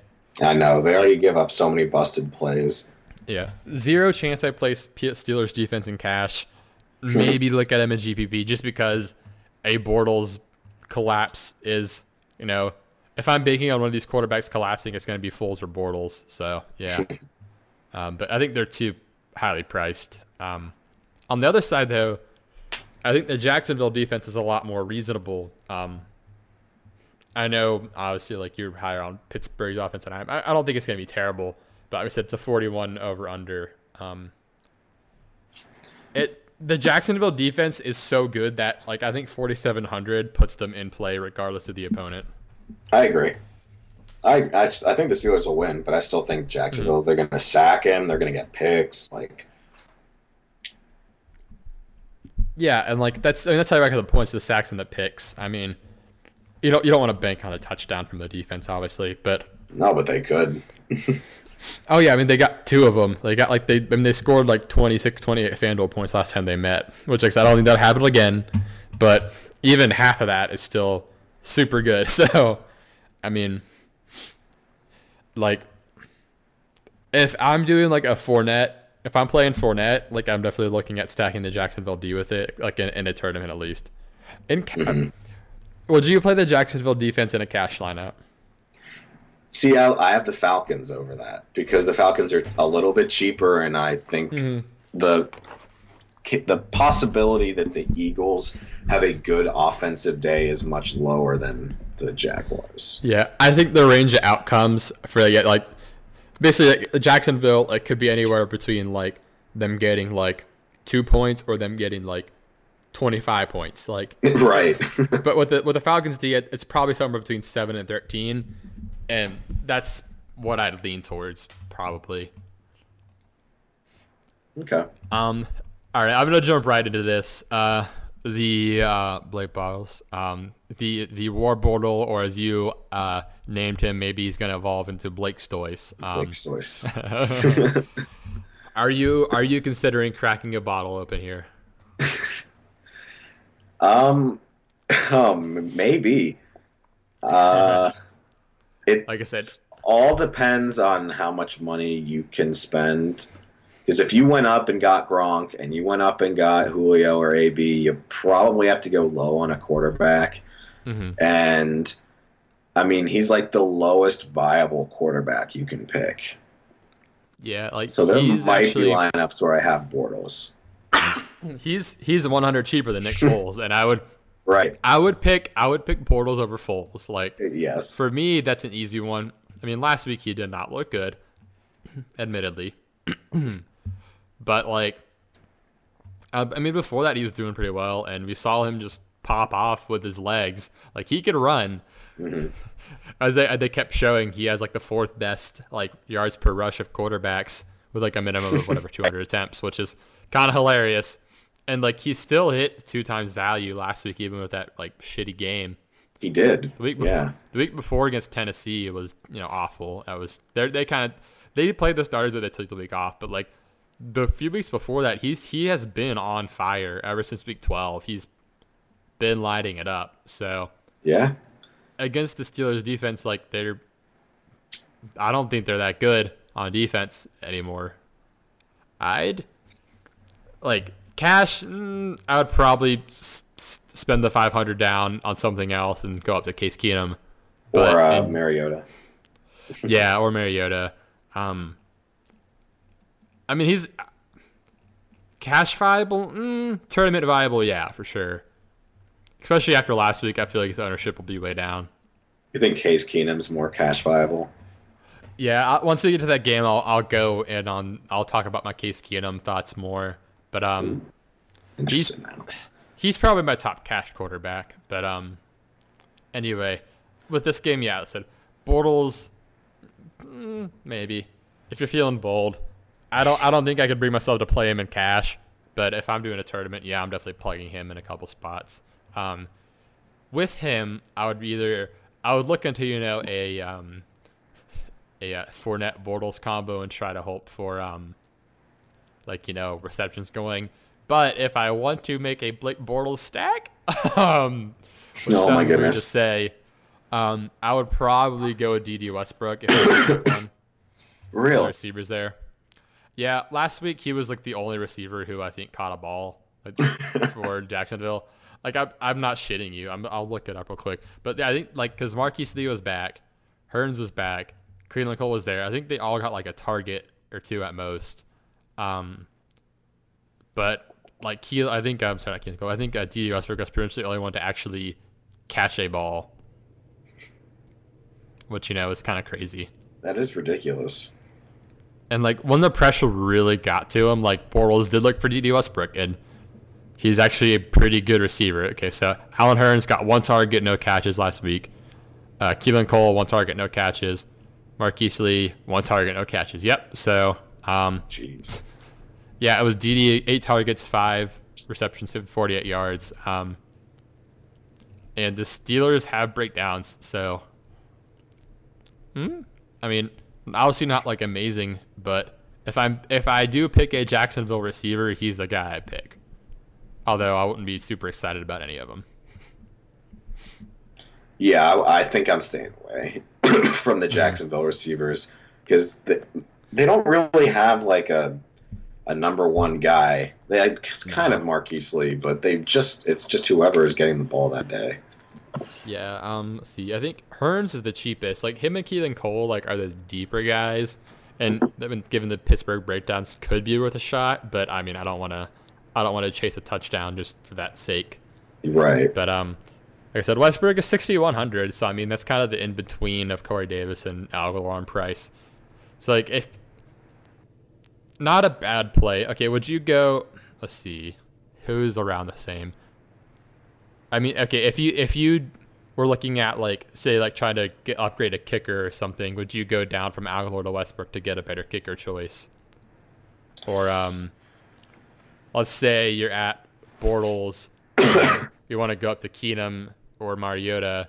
Would you make that drop to try to fit it in and maybe change a defense or kicker thing? Basically, do, um, do you think the um, 300 savings from Agholor to Dede Westbrook could be worth it? Uh, I don't know. I I think I would take Dede personally. Yeah, I mean it's it's close. I think they're completely different as far as like um what their outlook is. The only thing is Ginn and Sanu are 59 and 5800 respectively. Yeah. Which definitely makes Westbrook a lot less viable, but I mean he'll be low owned because of that, I think. But I mean he's a Jaguars receiver, he's gonna be low owned. So Right. Anyone not named Fournette's gonna be low owned. Um and even Fournette might be low, low owned after last week. Um, I had a lot of him. He disappointed me, but I'm I'm I'm gonna go back to him this week just because I think he's really fucking good. and like he destroyed the uh, Steelers last time. Hmm. Uh, yeah, I don't know. I don't think I have Fournette in any of my stuff, hmm. which is kind of weird because I, mean, I do generally like him. Yeah. So last week he still got 24 touches. Um, he got five targets, three receptions, and then the 21 rushes. Didn't equate to a ton, but like if you give Leonard Fournette that many opportunities a game, like I will take the odds that he'll do something with it as opposed to last week. I mean, okay. Buffalo completely sold out for the run last week. They were stopping they Fournette. That was their day. That was what they did if the Steelers do that, I don't with Shazier out, I don't think they're good enough to do that. And I think I think Doug Marrone after last week will kind of maybe realize that's going to happen, and all and try to throw in more quick things, or you know, more Bortles to read up. So yeah, some run pass options or some just some options in general with Bortles and Fournette. That's why I go go for that stack. But like Fournette's gonna like he's gonna get the touches and he's gonna have a better week than last week. Like I don't I don't see a way in which he that isn't the case personally. Hmm. Yeah, oh, I mean, so Buffalo was pretty bad against the run during the season, but like mm-hmm. you said, they they stacked the box to stop him, which means if the Steelers do the same thing, um, it, it worked. It worked. Yeah, it but, worked. Um, but the Bills didn't have an offense to score with. The yeah, Steelers. The did. thing is, the they let Blake Bortles run wild, so they, it's still like Bortles and Fournette still combined for like 140 something yards. Like I think 145 yards combined, which is still a decent rushing day for a team. like that's right. the thing. It wasn't like a bad rushing day for the team just because Bortles went off, and like that's gonna be the thing for the Steelers is like because the, the, where the Bills play man, um, because what do the Steelers do on defense? I'll have to look more into that if they play zone or man. Um, I think they changed but, to man because they played the Patriots a lot better this year, and I remember them saying they were in man coverage.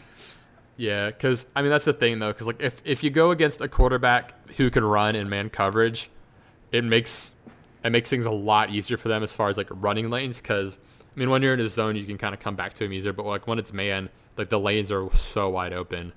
I mean, we saw um like those lanes he had against the Bills. I mean, that was that was absurd. So. Yeah, exactly. Mm-hmm. Hmm. But um, I mean, there's gonna be rushing yards somewhere. Like, what, like what that Shazier being gone is such a huge hit to that defense, and they've not shown that they've recovered from it. Like, um, let me see. Let me find these stats, these game logs here. Um, so let's see. Week 13, um, Gio and um, Mixon combined for let's see, about like 130 yards total. The Ravens just ran all over them, um, and passed. Like so, see, week 13 yeah. the Bengals had about um, 110 rushing yards and they're about 30 receiving yards. The Ravens ran for about 150 yards, added about what 100 more receiving yards, maybe a little more. Patriots running backs got about 100 total yards, but there were um, two touchdowns in there, rushing touchdowns. Um, even even the Texans um, ran for like 160 on them um, in week 16, and then last week, um, so week 17 against Cleveland, it was only 40 rushing, but Duke Johnson still had the 75 receiving. Like they've not held running backs in check at all, like since Shazier has been gone. I know going through that was kind of tedious, but like I feel like No, it's yeah. a good point to make uh, that like they've not been able to stop any running backs, even when they've been destroying a team like they were against Houston. Like the running backs still got going. That's that's part of why I'm really on Fournette too. Huh. Okay. It could it could all be wrong. Like Buffalo, everything said he was going to tear up Buffalo, and he didn't. Like stuff happens. Like it's especially in the playoffs. But if I'm looking at trends, that's that's a pretty strong one. I think you can safely pick Fournette, is what Yeah, I'll say. like- I think I think he will get you your value. Yeah, his floor is good. He's a cash viable pick. Um, Yeah. I think his ceiling can be good too, just because he's so freaking good. I mean, we saw the ceiling against, against Pittsburgh. Um, Right. yeah. Um, and then okay, I guess we'll move on. I don't think Marcedes Lewis is playable. Mhm. I just no. no, I mean, he That's might well, but are you going to bank on that? no. I don't. I don't. At 4,700, I'd rather go Josh Hill or go down to. Um, heck, I'd rather. I might rather play Trey Burton than Marcedes Lewis because I think Trey Burton is more likely to get touchdowns than Marcedes Lewis would be. But anyway, there's not gonna be another three touchdown. One, when was his three touchdown game? Remember when? Didn't MJD fucking call that? Yeah, he did. It's hilarious. Like It on like like on the NFL Network. Yeah. That's hilarious. But yeah, he had that three touchdown game against who was that against? Uh, Let's see. That was They still have against um, Baltimore. Oh yeah, that was in London. There we go. That was the London game. Man, if if all these games were in London, I would take the Jags, but it's not. so meh. yeah, Um, unfortunately, they can't play home. Yeah. Um, anyone else in this game you think has um, any, you know, viability? Um, we'll talk I've about people kickers later, TJ so that's about Yeah. it. but- I've seen people mention TJ Yeldon, but that's kind of just banking on like spelling Fournette, which I don't want to bank on. I'm not going to touch Yeah. TJ Yeldon. No, me neither. I would much rather have I would much rather have James White if that's the case. Um, Definitely agree. sure. hmm And then next up, um, probably the best game on the slate: New Orleans at Minnesota. Oh yeah, game of the week. Some pretty good, some pretty good plays from this game. Um, I guess I'll start with something interesting. Are you considering either defense in this game? Yes, I am. Um, I actually would consider the Saints defense. Interestingly, Okay. hmm Yeah, I mean, they are not that expensive. Um, and if you're doing one of those lineups that's only on Sunday, so you only have like Saints, Minnesota, or like Steelers and Jags, I might take the Saints at 4,400 as they would be in that lineup. yeah. The thing is, um, in cash, uh, they're the same price as the Falcons, so I think, like, yeah, so the two game slate, yeah, it's a good option. But um, Yes. The Falcons, I feel like, are a lot safer at the same price. But in a tournament, if you want, if you want a different lineup, um, like that's the way to do it. That's the exact same price. It's just to pivot over to a different choice. So Right, and that's just calling like the Saints dominate game kind of game script that happens. yeah, and I mean, especially in a tournament, that's what you have to do. You have to call pretty much call a game script and go with it. Um, and even if it's you know different, that's that'll be how you kind of take down a tournament is calling a game script. Um, Mhm. like say you like we think we think New Orleans will win. So say if we call it that like New Orleans just controls the game, you'd go like New Orleans and Ingram, or maybe you think maybe you think Minnesota dominates, and you go Minnesota defense and Latavius Murray or something. Right. Just kind of picking a game script, especially maybe a unique one, can help you take down a tournament. Um, I, I say that as if I know if I've done it, but that's that's that's the thought process on it. You can disagree with me if you want, but um, No, I agree. I, that's why I was saying like if the Falcons are available, you're doing like both days. I'm taking the Falcons, but if it's just Sunday, I'm actually gonna go with the Saints. Yeah, because the thing is, like, if you and three people have the same lineup, aside from they have the Falcons, you have New Orleans. Like, Mhm. if if you think that like, basically the there's this whole kind of way you can describe it, but if there's a hundred dollars to be won, there's four of you, and three of you make three people make a pick, and one person makes the other pick, and like the winner gets the money. Like so, like if if if it's 50-50, you're obviously in the better option because you know like if if the, the coin flip is you get like all the money as opposed to like a third of the money but if it's say like 60-40 you're still probably you know in the better boat picking the less like the less owned one because like your expected earnings are higher still because like you're it's pretty much the chance versus how much you get kind of thing it's i might not be explaining it the best way but it's kind of like if everyone else is betting on someone even if it's more probable you might be better betting on the less probable thing if no one's betting on it is pretty much the way i'm putting it obviously there's a limit to it like if there's like a 1% chance maybe you do go with the 99 but yeah um Yeah, that's and that's why I like them. They're a Mhm. thousand cheaper than the Steelers in that kind of lineup, which is pretty considerable. Yeah, for sure. Um, I guess Minnesota defense I think is also viable. Um, one, their defense is just really good. That helps. Two, they're at home. Um, that's that also helps. Mhm. Um, the downside is I know it's in a dome, so Saints in a dome. That's a plus for them. Yeah, Um, let's see, forty six hundred. Um, I, I would definitely play them over Philly, especially in cash. Um, honestly, or GPP. I would play them over Philly in any case. Um, I think the Saints' offense is better than the Falcons' offense, but I think Minnesota's defense is a little more balanced, and their offense is better too, which helps the defense out. I'm worried about Saints offense is the only reason I'm wary on Minnesota's defense because I feel like Minnesota, their defense is good, but not in a fantasy way. Yeah, they make the the stops on third down. That doesn't translate. They don't get a ton of forced fumbles or interceptions. They do get Mhm. them, but they're not as frequent as actually. I think the Saints probably get more turnovers. I'm, I'd have to check on that, but they'll get the sacks most likely. Uh, the Saints have a great offensive line. Mhm. That's why I, per- yeah, I personally would take the Saints defense over the Vikings in this one. That's but I mean the Yeah, Vikings. um, what they could go off. You yeah, they could. I'm, I'm looking back at teams. Um, the teams that have had good games. So the only teams to break 20 against. So actually, New Orleans hit 19 the first meeting, but New Orleans is a lot different, and I'd say better now. Um, Hmm. So Pittsburgh week two hit 26 against them.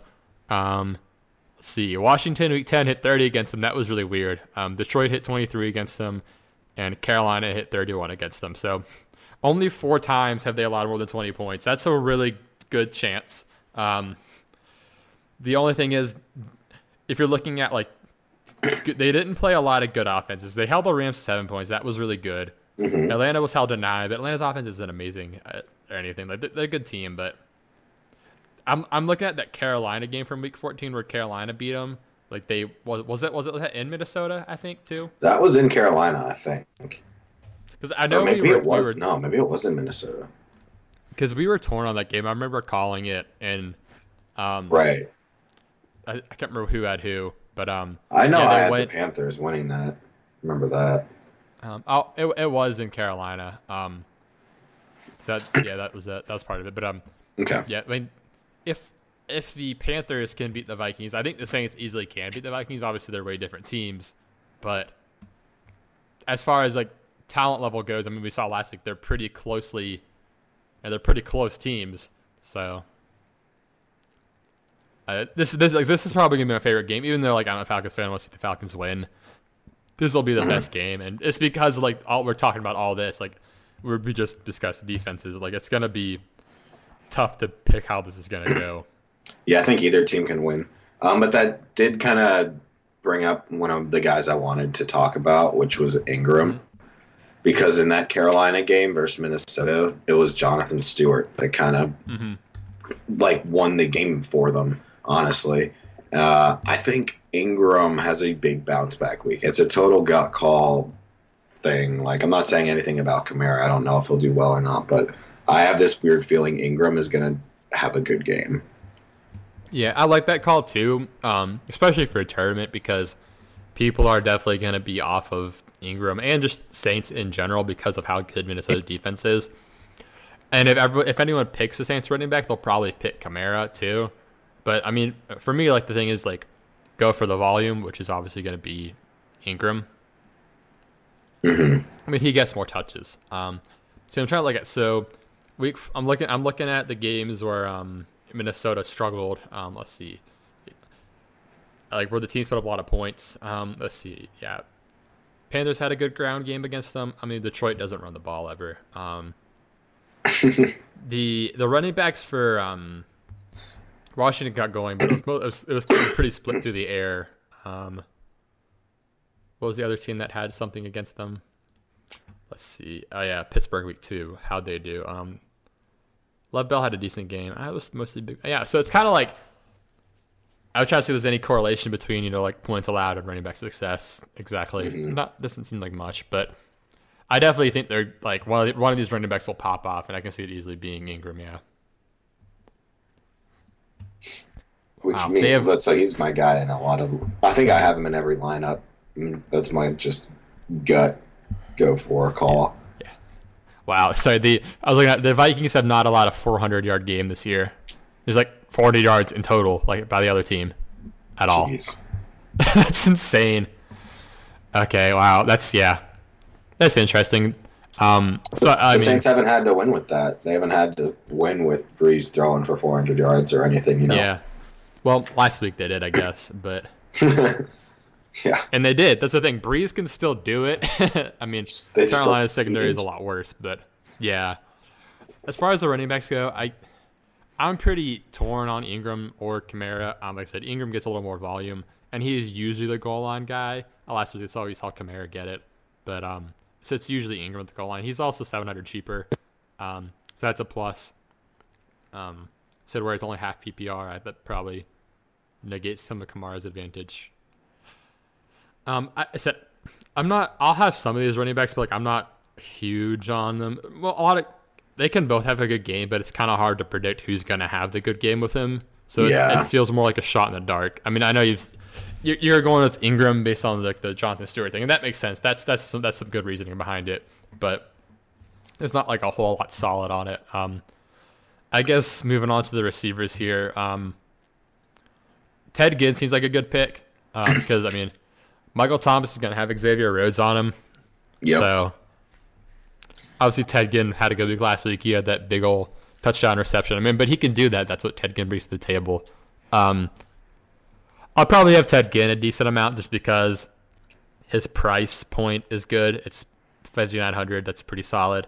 Um, yeah, he's, he's too really much. cheap. yeah, probably not a ton because and cash is definitely a good option. In tournaments, I feel like he'll be too owned after last week. Um, all right, I'm I'm torn on with Michael Thomas here because he's really fucking good, but he gets Xavier Rhodes and I'm- not many teams have had good like not many receivers have had their way with Xavier Rhodes. Like Marvin Jones did. I think that's about it, right? Yeah, that was pretty much it. Yeah, let me see if I can find little more detail now. on him here. Yeah, Uh, didn't Julio get absolutely crushed by it that week? Yeah, because well, we we discussed that. Um, Right, because you you mentioned you sat Julio that week, and I'm like, right. sitting Julio's tough to do, but He had like one catch. yeah, let's, let me go through these games and see if any receivers had anything good.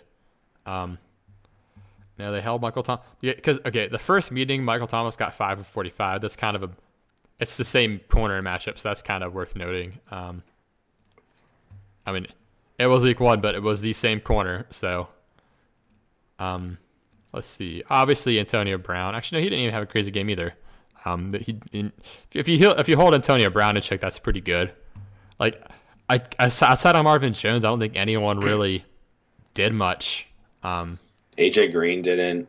Uh, no, Mike Evans got So- 767, but that's, that's not great. Like, it's yeah, like how the Panthers do. Um, Funchess had an okay game, but it was really only saved by a freak touchdown.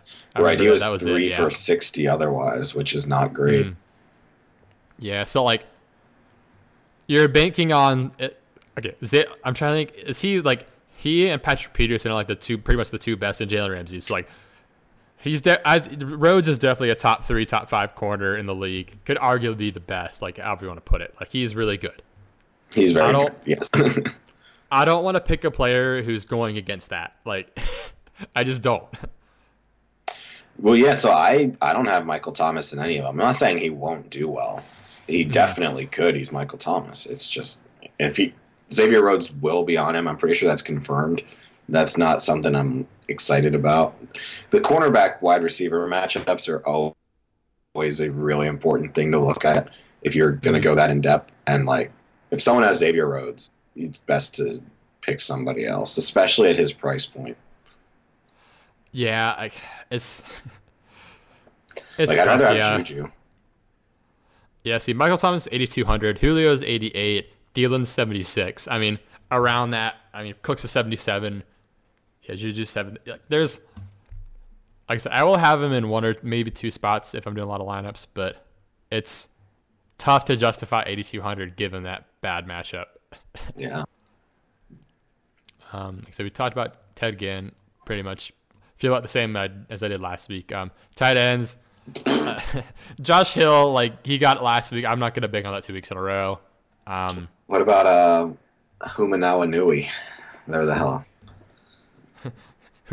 no, no, no, not not worth. That is that is the definition of chasing a touchdown, and that is only touchdown.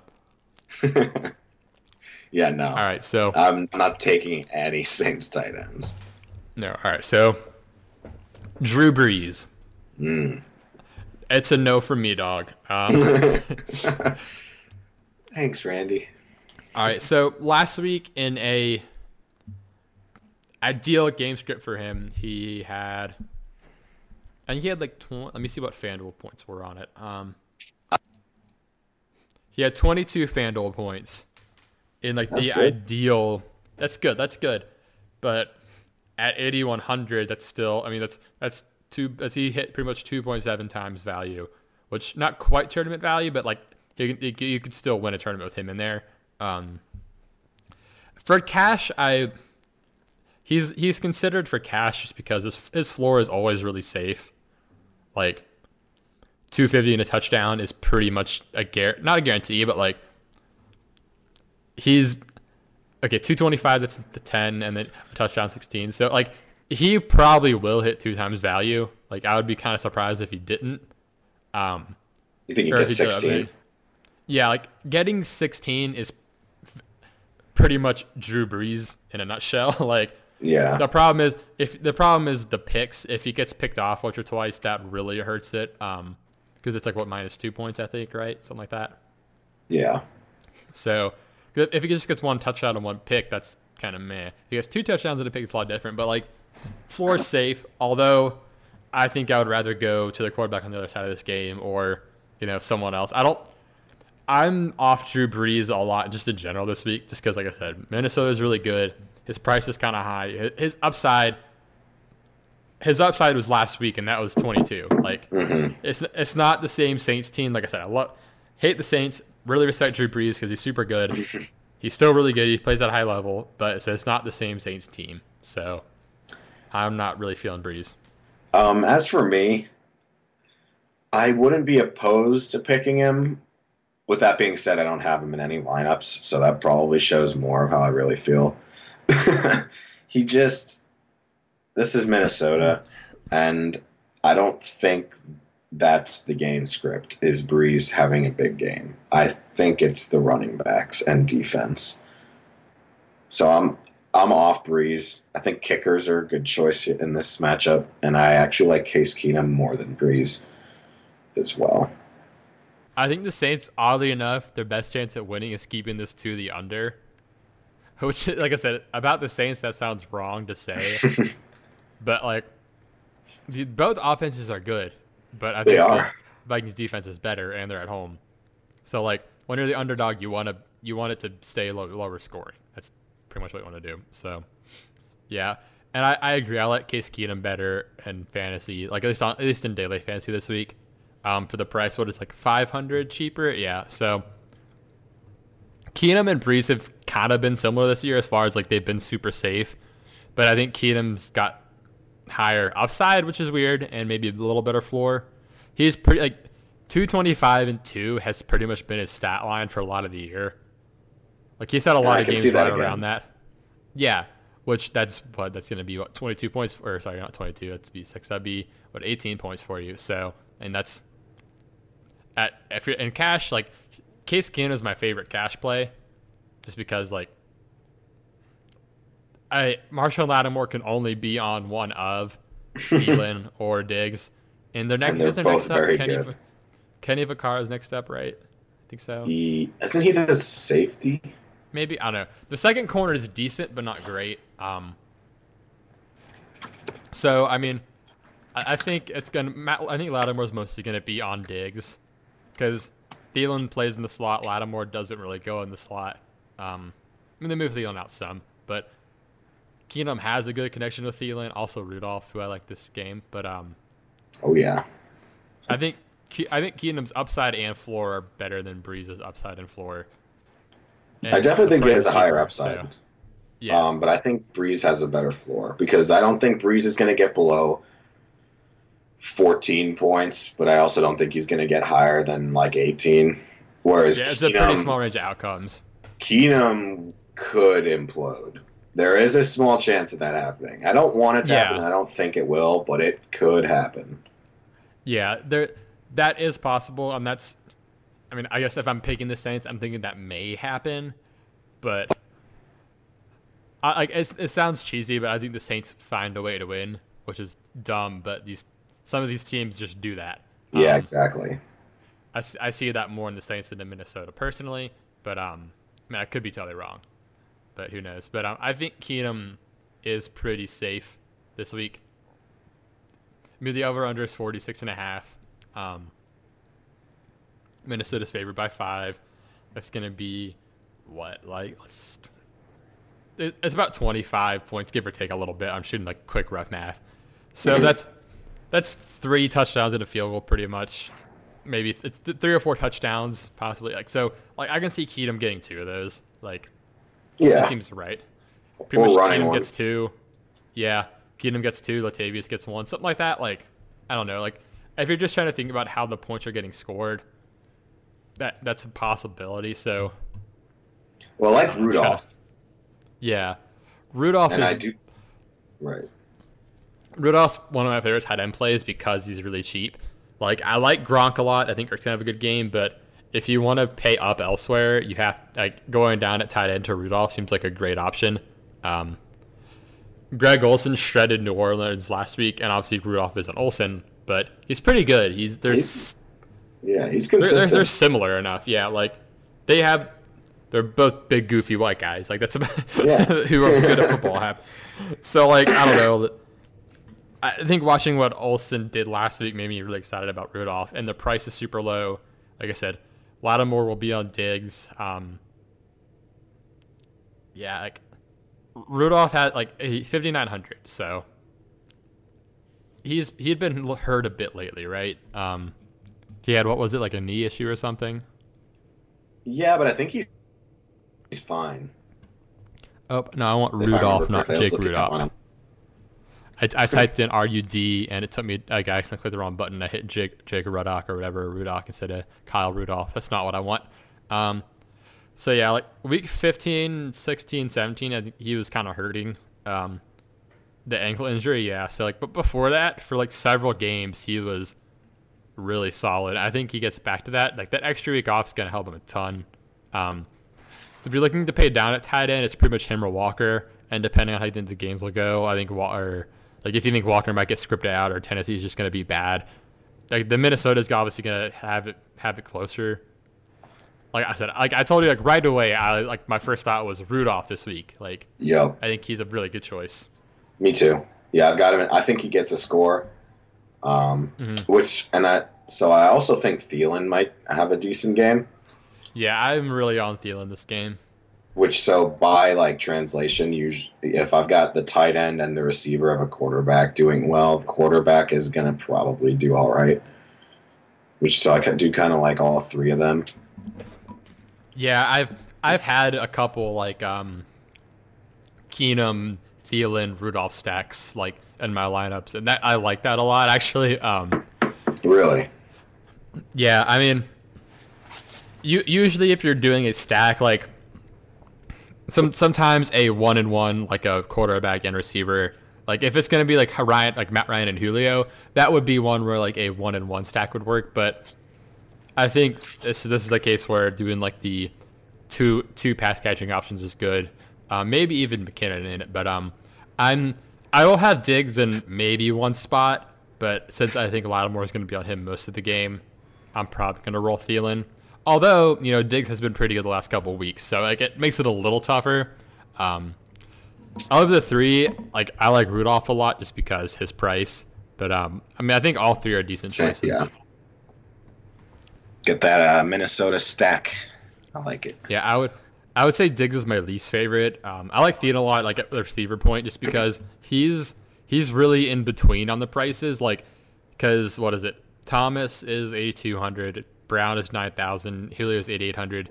So Thielen's at seventy six hundred, and like there aren't many seven thousands this week that I like because Juju Juju is seven thousand, and then Cooks is seventy seven, Thielen seventy six, Diggs is seventy three. Like not not many guys in that range. Everyone else is pretty much like in like the five thousands. So like there's a really big gap there. So he's kind of in that weird price range, which also can help differentiate your lineup a bit. I feel like. Um,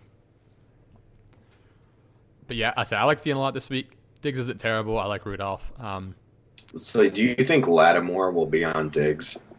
Yes, I do believe Lattimore will be on Diggs most of the game. Like if they move Thielen out of the slot, Lattimore might go on him, but like Lattimore doesn't really go into the slot.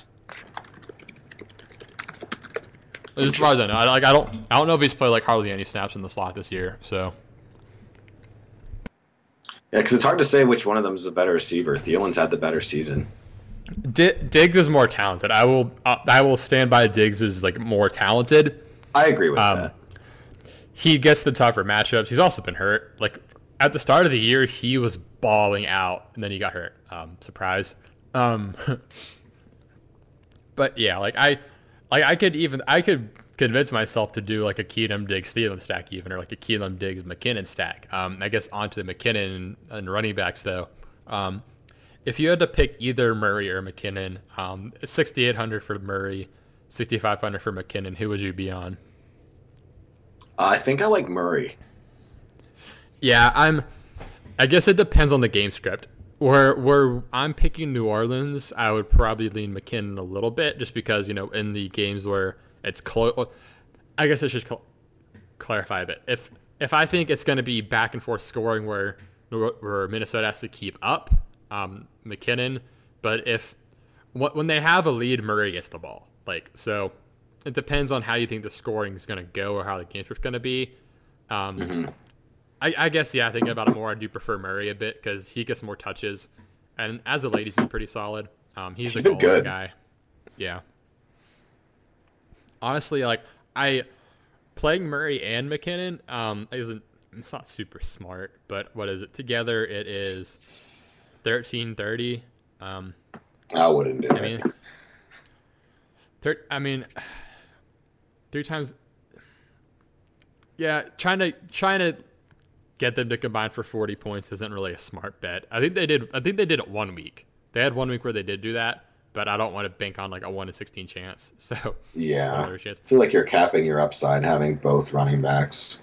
Oh, definitely, yeah. Like if you nail it and it works, you look like a fucking genius. But the odds are you're just the odds are you're not a genius and you're a pretender. Um, so yeah, I I would probably pick Murray, but like I like I said, I like McKinnon too. They're both decent options. Um, they're pretty close for me. What about you, Murray? You said. Mm-hmm.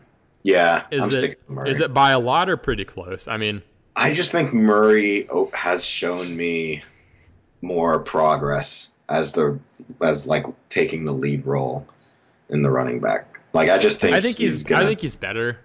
Yeah, right. It, uh, but it might not be a get the third opinion. down catches.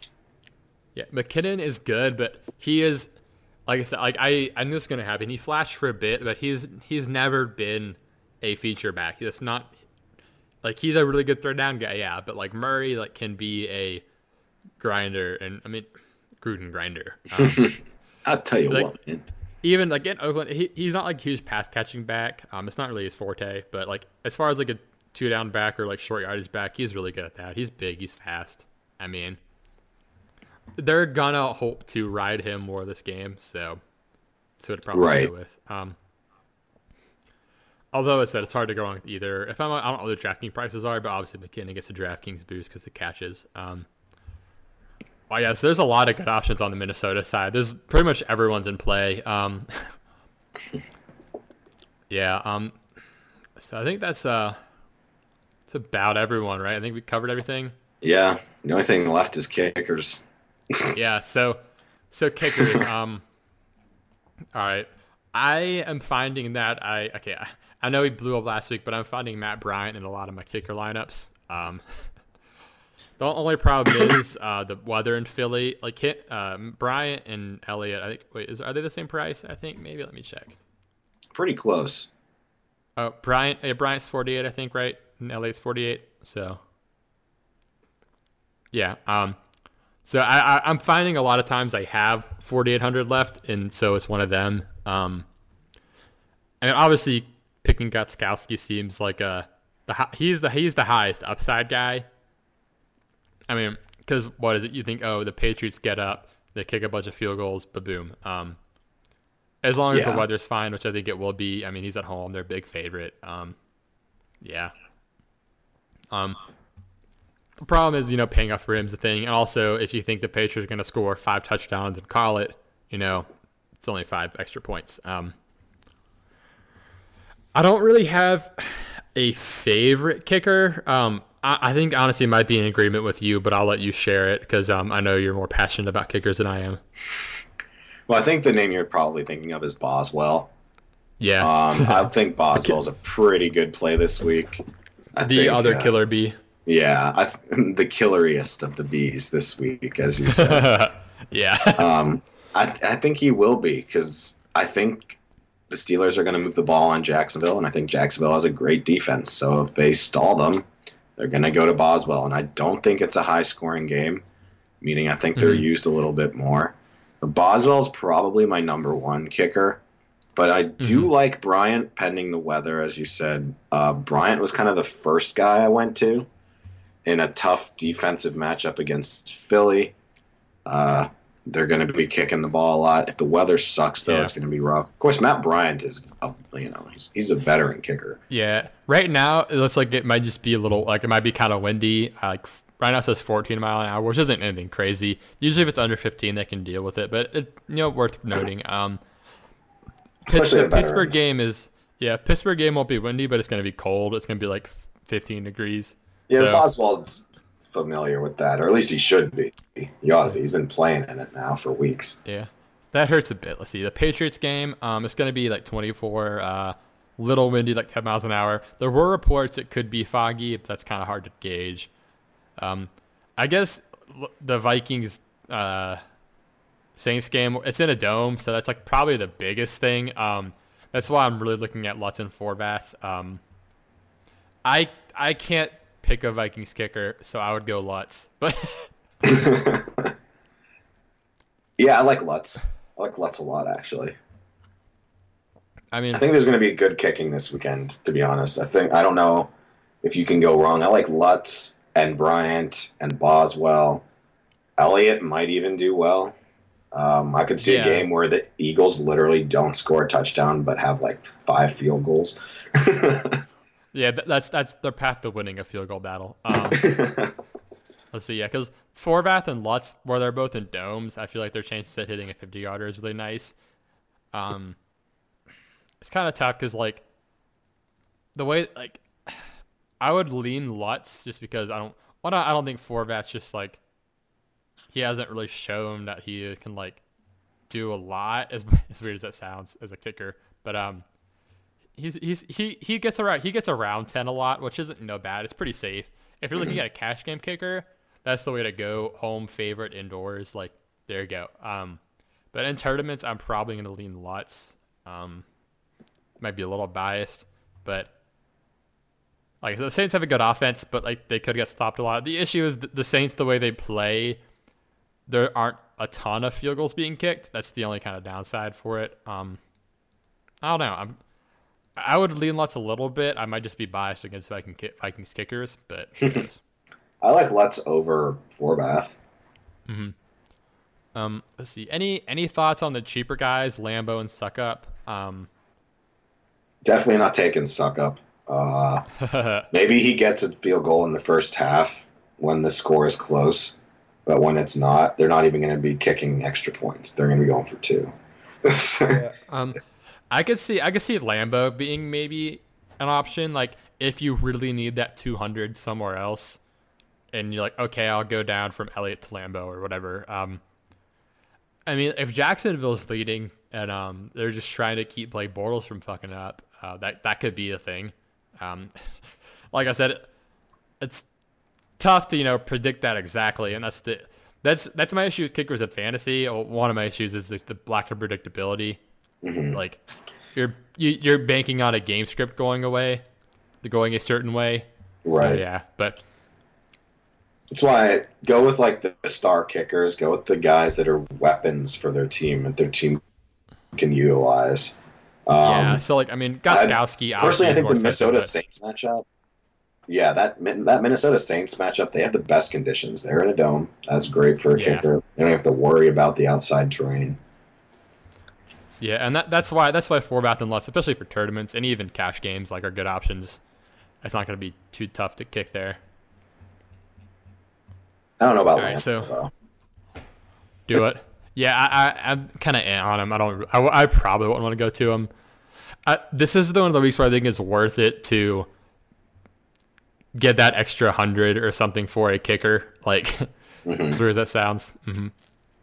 Let me see if I can find any like free things for us to enter to compete on. Um, let me see. I do not see any. Um, are you on the, the main website? Mm-hmm. Me, oh, I have a plan. This I could send you the link probably. Okay. A, I think it worked. Yep. One dollar, one thousand dollar prize. All right, we're good. Q. So this is a cash lineup. Um, um well, I guess, I guess this this is definitely a tournament. Um, this is this is our more of like you and me against each other thing, like we did. Oh, GPP. Week. Yeah. Yeah. Uh, I made something. I'm like, it's like one thousand left. Like I you like one thousand over. Fuck. Damn. Or sorry, one hundred over. I mean. But yeah, um, let's see.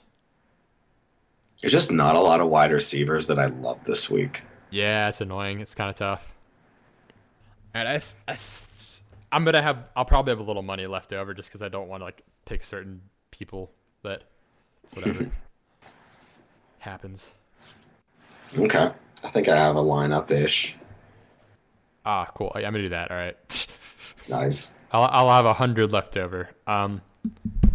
All right. So what uh what do you got here, Mozzie? What's what's your lineup? Okay, so right now I'm torn between either Mariota or Case Keenum, so one of those mm-hmm. guys. Um, then I've got Henry and Ingram, uh, Juju, Sanu. I have Hogan, Gronk, Boswell, and the Falcons defense. Gotcha, gotcha. I'm doing a little bit. I'm doing a little bit of Stack City here, so okay. I'm doing I'm doing the Keenum, Thielen, Rudolph stack I talked about. Okay. And then I'm also doing a Fournette Jaguar stack, like uh, like Fournette Jacksonville de- like Jacksonville defense stack. I've got Derrick Henry as my other running back. Um, I've got Gus Gostkowski as my kicker. Want to get a piece of that? Want to get a piece of that Patriots offense, but you know, in a different way. And my receivers, I've got uh, Julio Jones and I've got Corey Davis. Okay. So that's my uh, that's my lineup for that. Corey Davis with the sleeper pick. Yeah, dog. I want it. I want it. Basically, it's like a Henry. They're gonna give the ball to Henry. And Patriots are gonna get ahead. Kick with Gostkowski, and Corey Davis will be catch up boy. So, and then I like Fournette a lot. So. hmm Okay. So we have a little bit of uh, changes. Pretty good, actually. I think actually we have very. Do you have the Atlanta defense? No, I went with uh, I went with the Jags defense. You went to the Jags. Okay. Yeah, So I yeah, we're to- pretty different, actually. I Yep, yep, yep. might do Case. That'd be the only similarity. And Henry. Yeah. Where where I've got Thielen and Rudolph, I felt like I kind of had to go Case Keenum. So you know, yeah. hmm But yeah, should be good. Should be good. So Case Keenum or Mariota? That's a good question.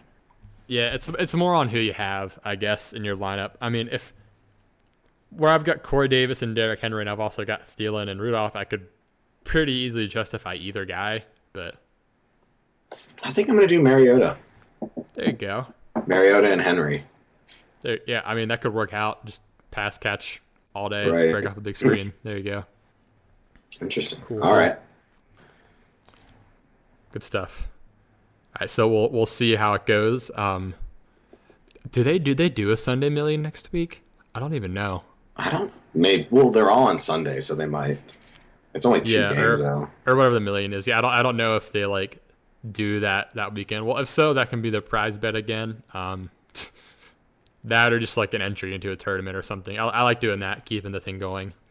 So yeah, there we have it. Those are our lineups. Um, we'll make sure we go ahead and um, set in our NFL playoff challenge picks. Just a reminder, as okay, I'm not 100 percent sure, but I believe you have to like go and like lock back in your um, thing. So if you're listening to this and you do that, be sure to um, you know check that out and make I don't sure it's know all if you locked need in. to. Just it's good to double heard- check, but Yeah, I, I heard you did, but not 100 percent positive. Oh well, we'll see. Um, but yeah, that is our um, that is our show for today. Um, once the off season hits, we'll be coming back with uh, a lot more, especially as far as coaching changes and you know different player situations and evaluating. You know how there's pretty much evaluating players. We're gonna really help y'all kick some butt in your leagues next year. Um, as we plan to also kick some butts. So, oh yeah. um, Maz, you got anything to add? No, man, I think we covered it. Go a little more into depth next week too on some of the uh, changes going around the NFL. hmm for sure, for sure. Um, so uh, as always, uh, thank you for listening, anyone. Um, probably, probably Jay Watt. Hey, Jay Watt. Um, and um, yeah, we'll be back. Maybe not next week. So, sometime kind of soon. Uh, I'm sure we'll decide we want to talk fantasy anyway. And um, yeah, everyone have a uh, have a good week. Hopefully your tournaments go well. Um, and not just not well enough to beat one of us.